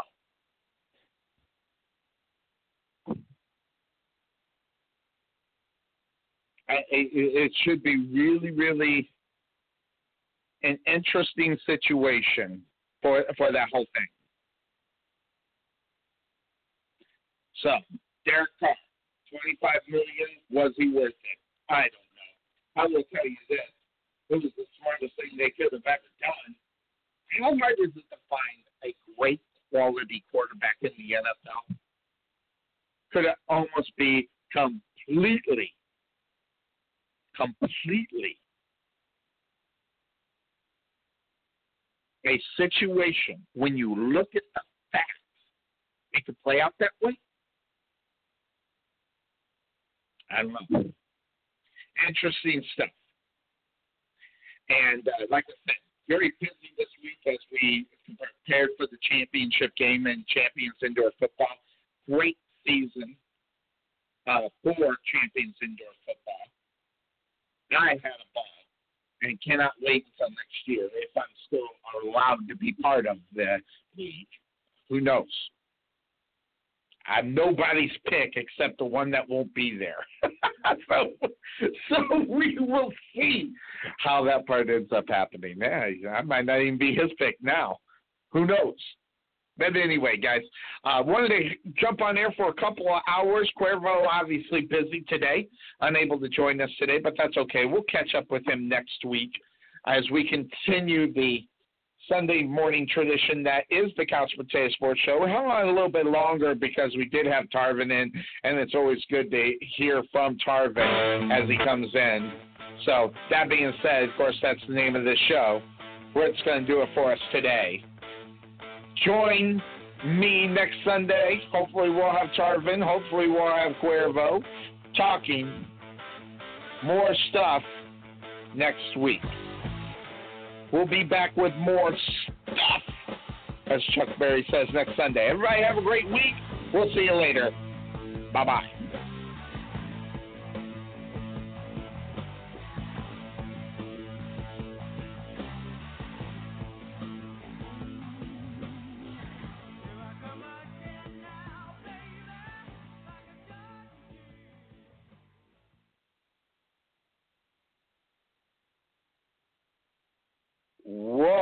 Hold on, hold on, hold on. I was gonna. I hold on, hold, hold on, hold on, hold on. We're here. Hold on. Are you there, Cuervo? Sonny. Hold on. I almost, I almost just as I was gonna hit the button that said um, in the episode, we can continue since you are here. Let's hit the button. Oh, you didn't know? Your ass better call somebody. I was about to do it. We were about ready to go off air. And not only that, the, the Three Musketeers at the same time. The good old boy separating Tarvin back in. I was ending the show, and literally the finger was going down like when you uh, count three in wrestling. I pulled that index finger up before I pushed the button. How you two gentlemen doing today? Good, good, good. Doing well, Bryan. How are you? Oh, good. Sorry, Sonny. I had uh, I lost connection with you. Don't know what was going on, and I wanted to make sure I was in a good area before I called back. So sorry. Yeah, I no, I appreciate it. We were we were gonna we were bailing and stuff, and, and, and since I got Cuervo online, I, I mean, I I was gonna ask him the question I asked Tarvin really quick. Listen, Lonzo Ball has been quiet since Thursday. I, I think our prediction that he was going to get paid too. Do you think Cuervo? Uh, that he was going to get paid. What, Sonny? It was break. It broke up a little bit. Oh, uh, Lonzo Ball's dad's been a little bit quiet since Thursday, so he must have got his check. That's all I got think. yeah, I mean, well, either that or it's just the fact that his plan is coming, yeah, uh, you know, in place, and uh, I guess you know he has nothing else to talk about, which which is good for everybody else. I mean, nobody. It's not like anybody wants to hear what he has to say. So, um, the fact that his son is a Laker, uh, as he predicted and as he that um yeah and that they're going to stay in LA um you know everything that he's been foreseeing is is coming coming true. So um you know I guess uh there's really no no more talk to be said nothing more to be said than just get ready for the season I guess. Yeah, my other question would be to you where both since that that ended up happening as far as how it was all set. I mean, is he the right guy? I mean, Tarvin and I were just talking before he got cut off. You know, is Lonzo Ball really the second pick, or was it the fact that it was the genius of his dad's big mouth that got him to that number two pick? Because, like Tarvin said, he was schooled by that Kentucky boy right there in the tournament. Yeah, he was. Um, you know, but I I think if I heard you right, you were asking is he the right guy for the Lakers? Um to an extent, I think I think so. Um you know, I mean he's he's from he's from the area and um you know, I'm sure it's somebody that they've been eyeing you know all season long. I'm not saying that they threw threw the season away just to get him um but you know, as far as having the opportunity to get a, a kid from UCLA, and obviously, the, as fast as they were, as they uh, were to trade D'Angelo Russell, Um, you know, obviously that that was it was part of the plan. If if if it was a possibility to get Lonzo Ball, you know, to trade Russell away, and that's exactly what happened. So, I I, I think I think um, they wanted him all along, and he wanted to be a Laker all along. It just kind of it just kind of was meant to be. Looking at this, I'm to I want to get back into football before he called in. We have a situation. Derek Carr, richest guy who gets the contract, and I, I will tell you, also with Kansas City, Kansas City gets rid of Dorsey, the GM, but keeps Andy Reid. What does that tell you? Talk about those two things real quick there, Tarvin. I'm sorry, Sonny, or either I cut out or you did. You said uh, Carr and what else? Carr set 25 million a year for the next five years, and Andy Reid still in as coach, but they get rid of the GM Dorsey. What does that tell you? Jump on those two subjects. Well, on, uh, well, let's talk about the quarterback. I mean, is he worth it? I mean, who is then? I mean, if you didn't have him, who would you turn to a quarterback? And the Raiders are finally starting to become relevant again. Like, like probably the second best team in the AFC, honestly. If you start thinking about it, the team that can dethrone the Patriots. So um, it's smart of the Raiders to do this contract because I mean, look at all the quarterback or teams that don't have a quarterback, how bad they suck because of that. So good kudos to the Raiders, and then Andy Reid. It just shows you how much power he does have at Kansas City. That's all that shows you. Yeah, he gets an extension, Cuervo, Andy Reid, and an hour later they fire the general manager Dorsey, who brings the contract to him. I, I'll tell you, a very interesting situation. But as Tarvin says, I mean, you got to look out for Kansas City because if Kansas City figures out a way to get a quarterback, Cuervo, the AFC West is going to be the best division in football. Well, I mean, I think I think it has potential to be anyways. I mean, you look at the, you know, the situation with the Chiefs and the Raiders. That's gonna that's gonna become one of the the best rivalries once again in the NFL. Um, you know, well, I should say it's going to have meaning once again because it's always been a good rivalry if you're sure. a fan of either team. However, I'm talking nationally. It's going to be a game that if you're not a Raiders fan, if you're not a Chiefs fan, you look at that game on that on the schedule for that week and you say, that's the game I want to watch. I want to see what that one's about. Because for years, let's face it, the Raiders have been irrelevant, or the Chiefs have been irrelevant, and nobody really looks forward to that game unless you're a fan of those two teams. But now it has the potential to be, you know, uh, like Seahawks 49ers was a couple years ago, or uh, Steelers Ravens, you know, as of as of you know recent memory. So it has the potential to be that type of rivalry once again. And I know it was back in what the seventies or whatever when both of those teams were uh dominating the AFC. So um you know, but then yeah, and you also got Denver who who you can't really just forget about. I mean they they still do have arguably the best defensive player in the NFL. Uh you know, and, and so he's always gonna you know, have you interested in wanting to watch.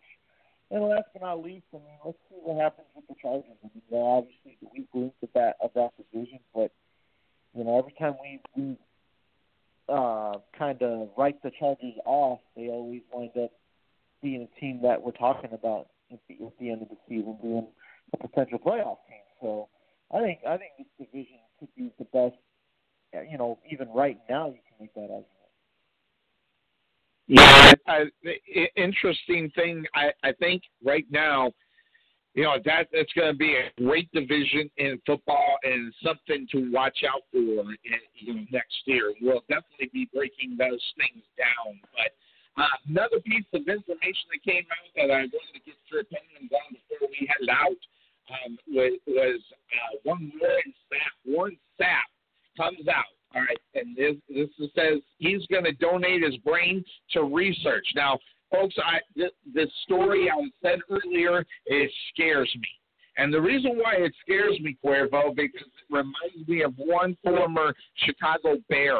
And in the situation, sort of like Warren Sapp is, Warren Sapp, you know, almost close to broke, if not broke. Uh, going through depression, going through football. I mean, I've met Warren Sapp. We've interviewed Warren Sapp on this football on this show. Um, it, it seems like a great guy, but now this guy's getting to the point where he's doing stupid things, a, la the Super Bowl and getting fired from his NFL gig. Um, you know that was a different brain that he was having problems with, but at the same time, it, this story, you know, scarily reminds me of Dave Duerson Cuervo back in the day. Duerson takes a gun, puts it to his chest, not his head, and now we have the kind of like the same talking coming from Warren Sapp. Does this does this worry you at all about this guy? Well, I mean, it has to, Sonny. I mean, you talk. I mean, it's not like this guy was was a uh, you know a cupcake in the NFL. I mean, this was one of you know at, at one point he was a top three defensive player in the league. So yep, I mean, you're talking about somebody that when you mention his name, people are like, "Oh yeah, I know who that is." You know, especially if you follow football, you know who he is. So, um, you know, I, I think anybody that's willing to do that, Sonny, I don't care what you think about them, you know, as far as a player on the field, if they're willing to do it, I mean, it just it just it helps contribute to the to the cause or to the to the um to the research of you know what really causes these things when these players retire and, and whatnot. So you know, I uh, you got to give you got to give Warren Sapp respect, you know, for wanting to help the cause, even even though you may not have liked him as a player or or you may not like who he is as a person. I mean, at, least at least you know he's willing to help contribute to finding the you know uh, just contributing to the cause of, of you know brain uh, damage and stuff like that with players playing in the NFL. Yeah, and thinking about what ended up happening to Dave Duerson, you know, he gets his millions, then gets his own, you know, through a company, then he gets another company, and that completely fails, ends up broke, uh, probably depressed. You think about what's going on with Warren Sapp. He files bankruptcy. He's got no money. Is a, a Tarvin just the same roller coaster and the same announcement, Duerson says he's going to do the same thing, but he did it before he shot himself in the chest uh, in order for it to be done. But this one's a little bit different. You know, we don't, we haven't found one Sapp dead yet. The question is, will we? I mean, this trend is a very interesting trend, and how it almost mirrors Dave Duerson. And let me see, did I lose? Let me hit this button. Yes, we, we lost Tarvin. So, you know, the, the, the fact that it mirrors everything so close, Cuervo, is the thing that worries me about Warren Sapp as a person. Now, you know, listen, we we, we have he's a fun-loving dude, nice guy. I mean, you know, he likes his women, he likes his booze and everything else, but at the same time, you're looking at a you're looking at a, a you know a wicked, wicked coincidence on how those two guys mirror each other. I'm sitting here thinking this guy probably caused more concussions in, his career, you know, at the same time as well. I mean, he's a defensive mm-hmm. lineman. He, he's going to pop you in the head. Believe me, I know this. Offensive lineman pop my head. I'm lucky to even remember my name half the time. So I, I know exact. I, I, but with the fact that there's the finances and all the money is gone, I can see how these guys sink into a deep depression. Yeah, no, no, that that's a good point, Sonny. I mean, you know, I don't, and and I really hope that that's not what's going on with Warren Sapp. I hope he's not going through that, you know, depression and and all that stuff, despite the mistakes that he's made. You know, even after retiring and whatnot. I mean, you know, it it would be good to just kind of, you know, kind of just get him to open up and see, like, you know, if he would actually be honest about how he's feeling. You know, I mean, a lot of these guys don't want to do it, obviously, but but I think you know he's the type of guy that can really help. You know, in more ways than just donating, you know, your your brain to research. Um, um, I, I think if if he would agree to it. He's he would be a good. I don't know if you agree with this, Sonny, but I think he'd be a good guy to kind of just sit down and really be be honest and have an honest conversation about like, you know, you know how many headaches do you get a week, and just all the basic questions that that um these doctors need to know in order to really help further this this research and help kind of put the put the puzzle together, if you would, um, as far as what these guys go through after their their playing careers are over. Yeah, and that's what I'm worried about. You know, let's face it, Warren Sapp, he just um, he just really, you know, kind of threw it away Super Bowl weekend, and I'm just wondering how all this stuff comes, and I have to ask myself the question about Warren Sapp. Is this guy right now? Is he in the state of depression when he makes this announcement? I don't know. I, I, I've read all the articles. Nowhere it says does he seem depressed or anybody thinks that he's depressed. But when an announcement comes out like this, and that's the first thing I worry about. Is it, I I just hope we don't get the the uh, story maybe in a month, two, three, or a year that this guy has figured out a way to kill himself, and we're going to be talking about that again. So I'm, I'm hoping that I'm okay. So I, I hope he, he's okay. Uh, moving on. So uh, interesting stuff there. By the way, I I don't know, Cuervo. I was you know strolling around the NFL. Of course, that's one of the things we look at when we start talking about the NFL. And one of the stories, you know, after I read a thing is you know how what what's going to be set what's going to what's it going to look like for this season for certain teams in the NFL as far as their schedule mm-hmm. and uh, the schedule uh, for one of the things that we talked about as far as teams and what they're going to have to do as far as you know trying to win football games it's never easy so I the one of the things was they were looking at the schedule of the Arizona Cardinals. Love the fact I think this is a pretty good schedule. But then in the back of my mind, obviously being the Dallas guy that I am, as and everything else as far as what teams got to do, the the New York Giants, their schedule is brutal, and th- this is a football team. When we talked about a guy like Eli Manning, what's what's Eli Manning going to be able to do? What's he going to be able to bring to the to the forefront for the, mm-hmm. their football team? So when I was looking at this, looking at the schedule, oh crap, come back here. There it is. The, yeah, hold on, come back. Hit that back here. Here it is, right there. So here's the schedule. Listen to the Giants. I forget the preseason. I don't even care about preseason. The Giants start off Dallas, Detroit, Philadelphia, Tampa Bay, the Rams, Denver, Seattle, then the Rams again. Okay, now before the bye week, eh, so they get Seattle before the bye week. Those first seven games are about as brutal as you can get. With and the Los Angeles being the Chargers. Remember, we have two teams you know Los Angeles now, the Chargers. So Dallas, Detroit, Philly, Tampa Bay, Chargers, and then you got Denver and Seattle. The Giants by week number seven could be in a heap of trouble if they if they don't have their quarterback situation figured out. Now, granted, you know, their number one has to be Eli Manning. I'm not proposing the second stringer gets it. I completely understand it. But if you're a Giants fan, are you feel eh, you see the first seven weeks of this schedule? Are you feeling very confident about your football team going into 2017, Cuervo? Well, when when you're in front of a camera, Sonny, you know the answer is going to be yes. Behind the behind closed doors, do they really feel that way? You know, that's a tough one because I know they've made some good additions, especially to the offense.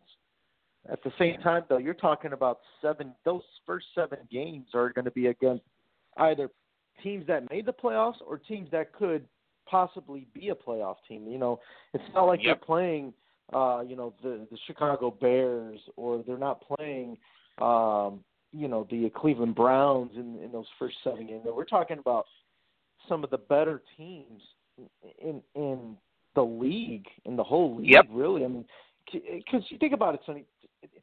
Tampa Bay. I'll use Tampa as an example. You know, Jameis Winston is is another year more mature, more Yep. experienced. So and that game's think- in Tampa Bay. yeah, so I think I think Tampa Bay's a team that can make some noise in the NFC this year. And I know probably in sometime in August we're going to start breaking these divisions down and and, and doing our division previews. But just to kind of get a hint of where I'm I'm feeling about the Bucs, um, you know, watch out for this team. You know, especially if if they get it together on on defense. Um, this is in a a weak can, NFC South division. yeah, yeah, and the and the division is weak, so that's a good point. I mean, it's not very, it's not going to be very, it's not going to be too challenging to win that division. Um, you know, Denver is another team that, obviously, with with the experience they have, you know, At being Denver. being in you know in the Super Bowl just two years ago, going to Mile High Stadium, that's that's not that's never an easy uh, win for anybody. Um, you know, you mentioned the Detroit Lions, you mentioned the Dallas Cowboys. Obviously, that's always that's like you know always a good Week One matchup to watch is is the Giants Yep. and the Cowboys. Um, At you know, who, yeah, yeah, at and it's and it's on the road. So all these games are not only against tough opponents, but they're on the road. So that Yep. that's that right there is like, like you said, Sonny. It's going to be a rough first half. They got Seattle. They've got you know. Granted, I think the Rams are probably by far the easiest game.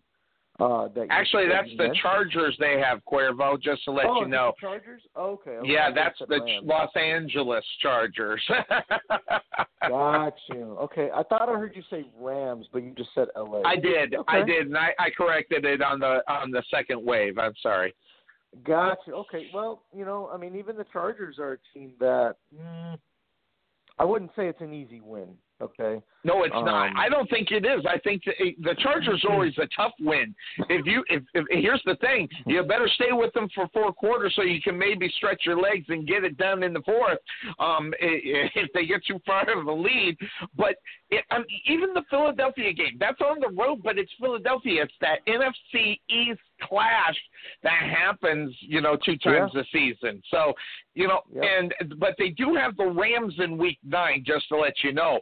But you know, they don't really. If you want to call that Ram team a break, you can go ahead. I don't see a break. I mean, it's brutal. I get they get the break in week number ten against San Francisco, but then Cuervo they turn around. Then they have get this: the Kansas City Chiefs, the Washington Redskins, the Oakland Raiders, the Dallas Cowboys, Philly again, and the Arizona Cardinals, and they end it with Washington. Now, I see the Washington game and the Los Angeles Rams. uh, The rest of them, they're going to have to earn. And this is a football team that is not disciplined to have a good season with a schedule like this. Yeah. No. No. You're right, sir. I mean, this could wind up being another, you know, nine and seven season for the Giants. But I'll wow, tell you, you give them nine. That would be being that would be being very generous, don't you think? Nine wins. Oh my goodness, Well- I don't see six. Well, because I because I think the second half is going to favor them a lot. I mean, they they get Washington twice, they get the Rams, so that's three wins. Uh, you mentioned um, who else did you mention? Well, Can, they're not beating Kansas City, I don't think. Nope. Unless the wheels have fallen off at the quarterback. Well, exactly, and they don't have a quarterback that can get the job done. That's going to be Yeah, their. so- that's always going to be the problem. But you know, they, they got they got two with Dallas. I, I mean, I don't know if you want to give them one. I mean, because I, I, I just don't think he, I just don't think he can. Um, they, they maybe Detroit, but Detroit is figuring out how to win without a you know a main guy at the wide receiver position and getting the job done. The only I, the Mhm. only ones I've seen is maybe the Chargers. I see the Rams. They should probably get those. Maybe and a huge maybe on Washington, but that just all depends on what you think about Kirk Cousins. So you know, I, I see if they're lucky to get six wins, this could be the year that finally Sonny gets his wish. Because I'm going to tell you, in the first seven weeks of the season, if they win two games against Dallas, Detroit, Philly, Tampa Bay, the Chargers, Denver, or Seattle, if they get two of seven, they're going to get lucky. And and that and Lord forbid they drop one against eh, they they drop one against the Chargers or the Detroit Lions. I, eh, because I don't think this is a brutal time for that football team, and that and I was looking through the schedule and I looked at I didn't look at all of them, but really when you talk about you know when you talk about the NFC the NFC East, that is a brutal, brutal, brutal schedule for a for a team like they do. And you know, I, I don't know. I don't know. How do you feel about Kirk Cousins as the quarterback of the Washington Redskins? You get Kirk Cousins twice. Are you, are you worried a little bit? I would think so. I don't think you go in thinking you're going to get two of them. No, no, no. You can't. I mean, it's, I mean, Kirk. I'll tell you what though. Kirk Cousins on any other team, I wouldn't be too worried about. But the fact that he's staying in Washington, um, he knows he knows the offense. He knows the you know the players that he's going to be around. So it's it's nothing new to him. So I I mean I don't think I don't think you can say that it's going to be an easy win now. Um, I know a lot of people would make the argument that you know that Washington is is not a very good team. Um, I think where where Cousins is going to struggle though, and it's nothing that he did wrong. It has nothing to do with the the whole contract negotiation thing. It's the fact that they let DeSean Jackson walk away. Uh, so and, and they and who did they get to uh, uh, replace him as a potential number one receiver? Terrell freaking Pryor. Are you kidding me? Help Terrell me. Pryor. Yeah, yeah, he has a couple of good games, and then he's the the savior for for teams at the wide receiver position. Makes me sick. Yeah, so I mean, I I think they. uh Let's see. Oh yeah, Pierre Garcon's gone too. That's the other receiver I was thinking. Of. Yeah, so, that was that hurt him too. Hey, Pierre Garcon is is a quality number two, a quality two a great three, but a quality two if you use them in the right if you use them in the right way. Well, I mean, look at look at what it did for the Redskins last year, son. I mean, absolutely. You know, obviously, obviously, DeSean Jackson's the, that was the number one, and Pierre Garcon Pierre Garcon was was uh, the number two, and and who Cousins, made him, by the way? Who made him? Um, Pierre Garcon. Um, yeah, who uh, made him a name? A guy in Indianapolis. Yeah, Indianapolis. yeah. I think they call him Hmm. the sheriff. No one ever heard of Pierre Garcon before the sheriff got his hands on the gun to throw it to him. I, I no, I, I never heard of him. I, I'm gonna put it out there. I never heard of him, and and this was the time we were doing the sports show, so I never heard of him. Well, I mean, you can say that for a few guys. You know, about, absolutely. About I mean, he, he Peyton made a name for for a couple of guys. You know, Garcon. Um, I mean, Austin Collie was a guy. Brandon Stokley was a guy never nobody even knew who he was until Austin Collie is another one of my favorites of names that he just made. I never heard of that dude ever. I've heard of Stokley, yeah. I heard of him, but I never heard of Austin Collie for God's sake. Mhm. Yeah. So Mm. I mean, that that's I mean, Jacob mediocre at best. I mean, these, these are mediocre players at best. They don't. They might not even make football teams. You know, if it wasn't for Peyton Manning, they'd be on that forever. I'm trying to get a tryout with an NFL team. Hell, they might have been indoor football players for God's sake, if it wasn't for Peyton Manning. Yeah, no, absolutely, and then that's and that's what the greats do, though, Sonny. I mean, they make they make they make it work with what they have. Um, you know, just like Tom Brady has done in his career. I mean, he's he's turned you know Julian Edelman into a guy that that everybody would pursue if he ever became a free agent. Uh, you know, Wes Welker became a star. Um, I mean, the the list goes on, especially with those two guys. I mean, honestly, son, I don't know if we're ever if we're. It's going to be a long time before we ever see two quarterbacks going against each other like those guys did, and for so long, you know, kind of takes you back to the Jim Kelly, Dan Marino days. Um, mm-hmm. You know, I mean, Montana. Versus... You're right. That's probably the last year. I mean, I mean, Jim Kelly. My God. I mean, that that guy had nobody to throw to, and and, and Brady he makes people famous. Now, he, granted, he's going to have Randy Moss. That guy was a solidified superstar before he ended up over there. But Cuervo, we're mm-hmm. talking about a Troy Brown, Kevin Faulk, Christian Fauria, uh, Daniel Graham, and you know. And, and uh, Wes Welker, the, the, the list goes on and on of guys you have never heard of. Sam Aiken, uh, Tom Ashworth, I mean, these are guys that were quality players for this football team no one's ever heard of. That's what the greats do. You're right. And yeah. yep, no, there I'm he here, is. Sonny. Yep. So Oh yeah, it, it's it's it's amazing what a great quarterback uh, can can pull the mediocre and make them superstars. It, it's just it, and that just got. And, and I'm going to tell you right now, Derek Carr's got the same thing now it, that's going on. And you think about what's going on in in L.A. Uh, or the uh, in Oakland for the Rams.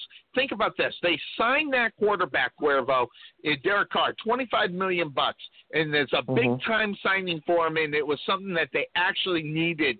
But the rest of the squad, Cuervo, they need to get Amari Cooper down, Khalil Mack as well, and then they got to get that guard. And I think the guard is the next signing before that. And I love Khalil Mack and I love Amari Cooper, but if you're going to get your twenty-five million dollar man, you better protect your twenty-five million dollar man. They got to get the. Forget the guys the guard that's up on, on I got to find out who it is. It's driving me crazy. Um, but th- there's a guard that they got to get signed to protect him. No, absolutely. I mean, and I think I think you know the priority should be to sign that offensive lineman. I mean, it'd be great to have Khalil Mack, and it would be great to have Amari Cooper. But you know, I mean, you're not going to be able to keep your quarterback healthy you know, unless you have the line to protect him. So you got to have the line to protect him. So it, I think it'll he be should be a interesting. priority. Abs- I think he has to be the priority. I think his last name is Gardner. I think I, I gotta I, I gotta look it up and and find it. But um, and the guy is a stud on the offensive line uh, that that you got to sign. He's a guard, and he's coming from the blind side too. Cuervo, uh, you, you got to protect your quarterback on the blind side. So you know, looking at what's going to end up happening for the the Raiders as they move on, I, I'm going to talk the AFC the AFC West Cuervo. Even with the Chargers, you can't count out the Chargers because you got Philip Rivers. If that guy ever gets any protection or a team uh, somebody to throw to, that that team could be. I, I mean, and I think they're close as well, Cuervo. I think they're really really qu- close um, because of where they where they could be, and that and that will just all depend upon the general manager. Will they go out? Will they will they actually pay to get the guys that they need to do in order to get it done? And you know, sometimes when you look at what has happened in San Diego, you know, sometimes they won't spend the money in the right place. So well, they got the quarterback, they're spending the money in the right place, but what's next? You got to you got to protect your quarterback. No, without a doubt, Sonny. I mean, I, I don't. uh I, I I don't know exactly the situation with the offensive line in San Diego, but as far as I think I heard you mention, you know, finding somebody to get the throw the football to. Mm-hmm. Um, did draft Mike Williams out of Clemson, so that's a start. Um, you know, but again, it's just a start, though. I mean, Antonio Gates is is you don't know what you're going to get from him. He, he's he's he's up there in age. He's very long at the tooth, as they say. Um, Keenan Allen, I think it's I think it's honestly, Sonny. I think it's time to move on from him. If you're the I San think Diego you're right. Chargers, the guy's an injury. The, the guy can the guy can break his leg by tripping over a pebble. Yeah, exactly. And and he's still very young, and that and it's unfortunate. But I think if you're if you're truly understand the, the the the business side of it, I think it's time to move on from him. Uh, I don't I think, think- you continue. you can't continue to just hope that he's going to recover or just all of a sudden become a guy that's not injury prone anymore. It's not going to happen. So I, I think they should, um, you know, give him his walking papers whenever whenever his contract is up. Um, you know, also, um, you know, as far as I think the running back is is fine. Melvin Gordon's going to be a good one. Good. He just, could be good. you know, Yep. Yeah, I just think it was unfortunate his rookie year. He got, you know, he had gone through a couple injuries, but last year, I mean, look what he did last year. Kind of made up for what he didn't do as a rookie. So now he's going into his third season, and you know the expectation is definitely there if you're a San Diego Charger uh, fan. You know, you, you you expect to see a lot from from Gordon, but you know, as far as uh, Philip Rivers, who he's going to throw the football to, other than the uh, the rookie Williams, um, I'll be honest, son, there's really not a whole lot to uh, be excited about. I know Hunter Henry is a tight end that kind of had a couple games here and there, but I mean, you know, you want to see some more consistency out of it, especially out of the tight end position, the way that tight ends are used in the, in the game now. Um, you got to have a guy that you can count on, especially in the red zone.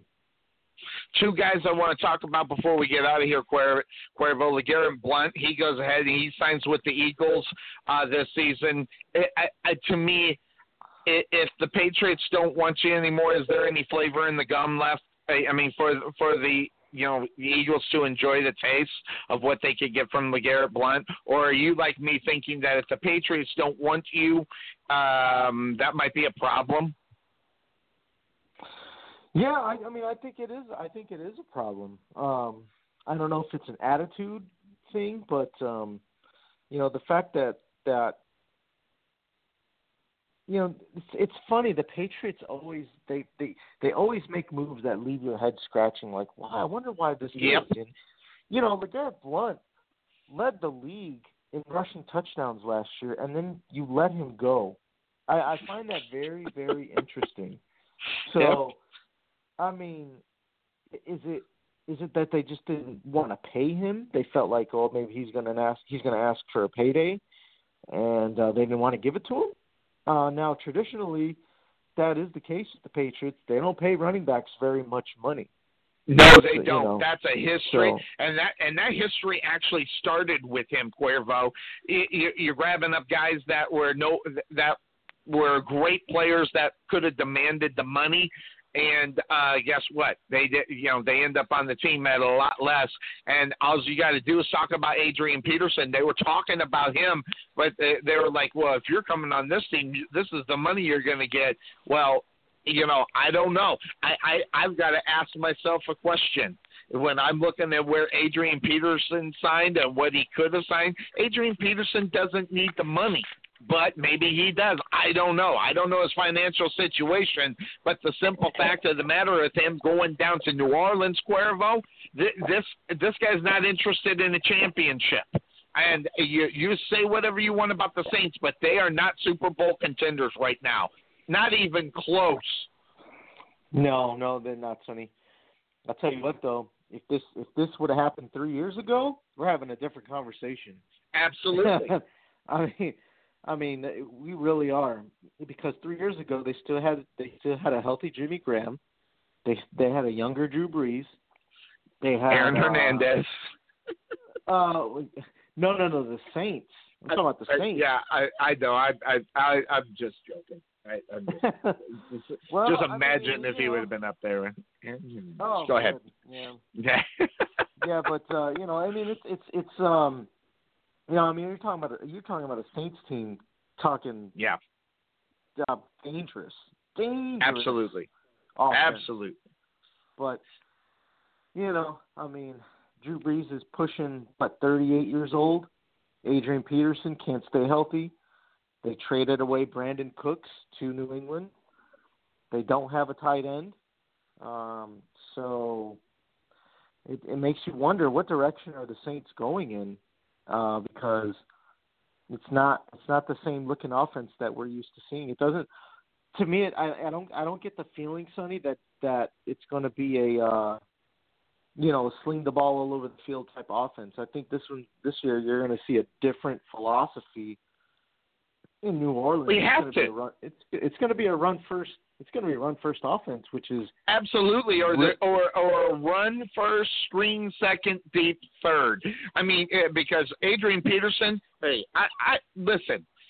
His his game is running the ball. Don't get me wrong, but I almost think they didn't necessarily get him for his running ability, Cuervo, except in the open field when they could get him on the screen, get him out of the backfield. I think that's the reason why the Saints grabbed him up more so than just rushing the football when you look about when you look at Adrian Peterson and what he can do in the open field, depending on on how the offense is going to work for and let's let's be honest the saints were definitely a pass first football team without question. But those passes are beyond 20 yards. That's usually what they're going to do. That's the bread and butter.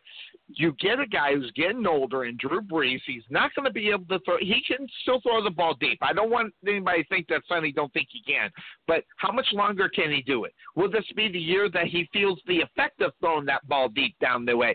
This way, they got a way uh, way to bounce back by having Adrian Peterson, you know, within 15 yards of the goal line, which would be great for Drew Brees' arm throughout the season. So when they grabbed up Adrian Peterson, I think it was an attempt to save Drew Brees' arm for the whole year, for this year, and quite possibly next season. Yeah, I mean, I, I'm.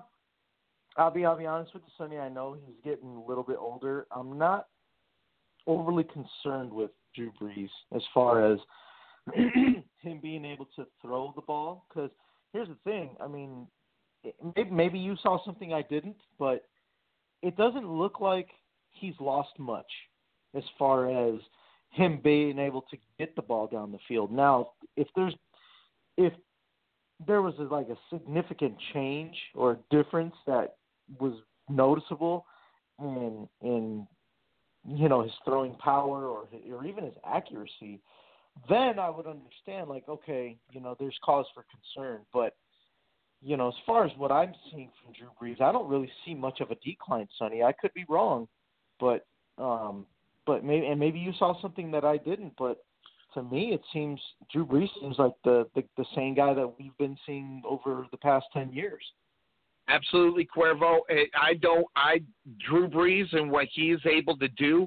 I don't question what he can get done out there, out on the football field, even throwing the football or whatever the case may be.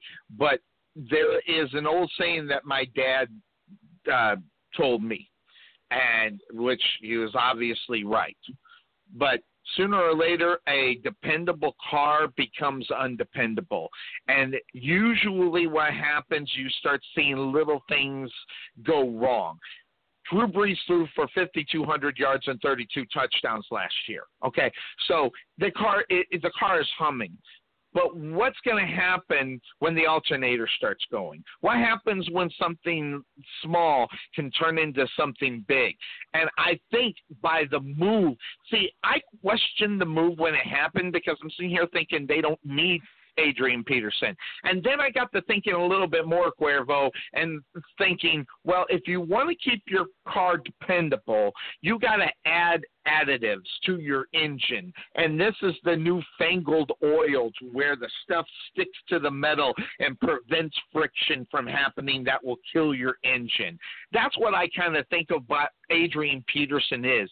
He is the he is the component of the oil that prevents friction, in this case injuries to a guy that at his age, okay, Let's just be mm-hmm. honest. He's getting up there. Um, it, when you talk about a quarterback and you talk about a guy that is Drew Brees, you know, when sooner or later the dependability of that that vehicle it, it's going to cost you a little bit you know in the long run uh, to keep going with it. Now do you still put money into the car? Absolutely. Um, you hold on to the car. If you can if you can fix it uh, you know kind of what you would call you know affordability. And i think the affordability is is adrian peterson. So you know you look at he is 38 years old. So you watch quarterbacks go well in their 40s if they're able to do so and still be productive, but they're always going to have to have the additive to the oil to make them better.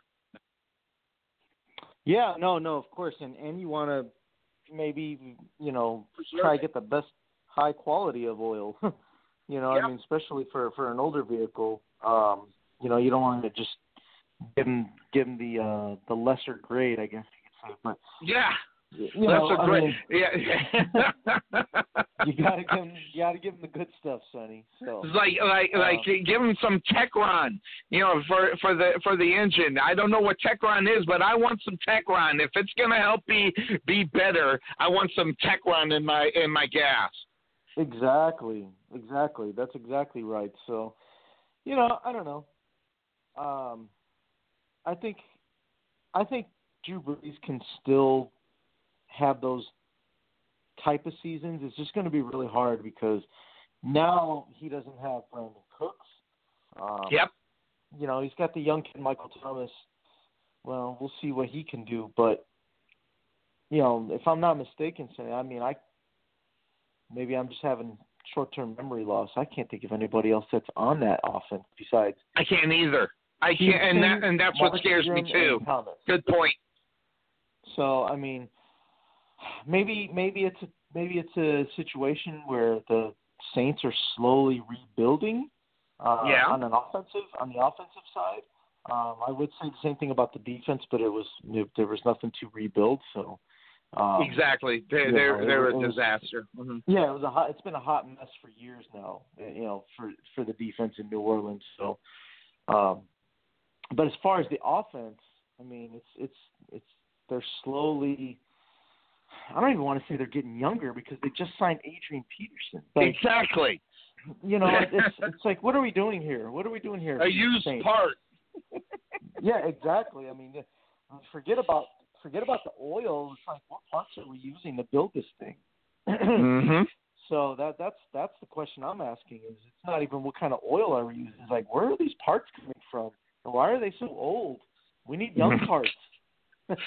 so Got them, got them from the junkyard. Oh my goodness, it's it's one of those things, you know, synthetic oil, the things that are going to stick to the engine and prevent the the friction. It, it'll be interesting to see where the Saints are because it is a weak division. We just talked about that, and I think you and I right now, I, I don't know how much I trust the Carolina Panthers to maybe rise up from the adversity of what last year was for them, but they need to, if it's going to happen, I think if the Panthers are going to be good, it has to happen this year, or I think at some point you have to look at Cam Newton as your franchise quarterback, and is this going to be really, really the guy? I mean, really the guy because of where the the history of the team is. They make it to the Super Bowl, obviously don't win.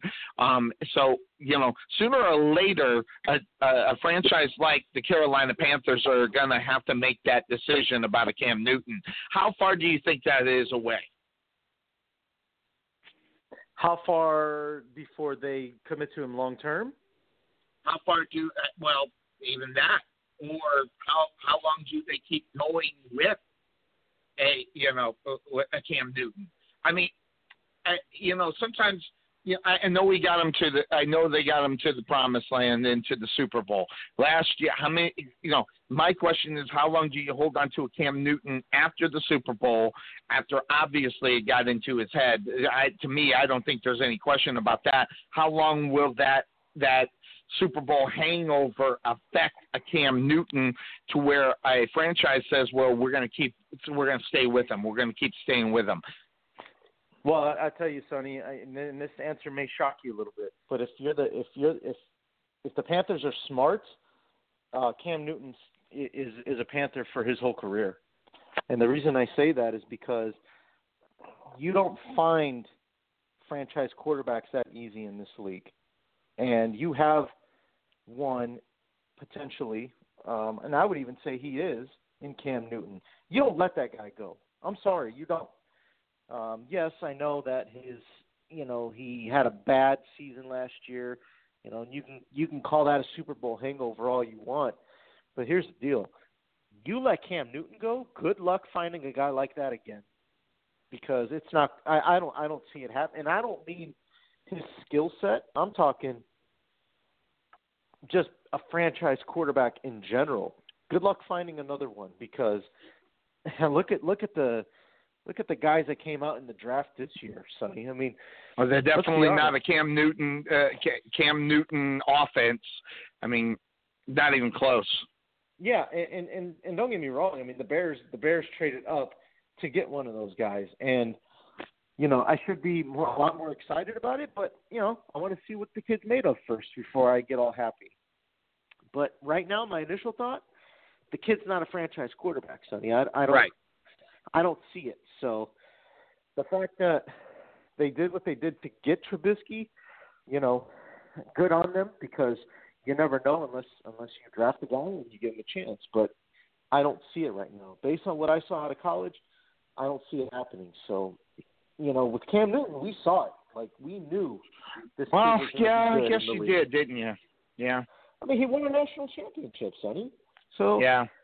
you know, I mean, that that's got to give him that. But at the same time, you know, like I said, if if the Panthers are smart, you know, you don't you you you commit to him being a Panther for life. And I wish Tarvin was here so you know he can speak on this too. Um, um, you know, he would say the same thing, but that's my feeling on it. Is is Cam Newton has to remain a Panther. If if not, then you know you might as well you might as well just go ahead and tear the whole. You might as well get rid of Luke Kuechly.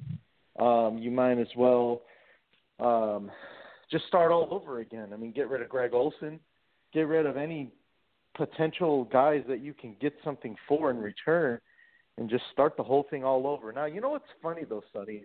We're talking about the NFC South. We haven't even mentioned the Atlanta Falcons once, but I'm okay with that. You know why? Because I really feel like the uh, the Falcons are going to be that team that uh, is the just like the Panthers. Um, you know, you know, you want to talk about Super Bowl hangover. You, you, I agree. How do you how do you recover as a franchise I agree.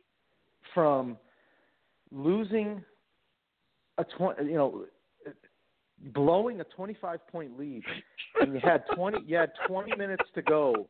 You had twenty minutes to go before you you were going to be Super Bowl champions, and you blew a twenty-five point lead. You know, uh, yeah. Uh, how, how, do, how does it? How does a franchise recover from that, Sonny? Like, Cuervo, honestly. they're they're in so much trouble because, it, and, and we'll find that out in week one, two, and three if they're going to be in their own head. I mean, because you know, now hold on. Before we get back to that, go, going back to Cam Newton really quick, Cuervo. mm-hmm. If Cam Newton is their guy for their for their long term, the, what I think, and and this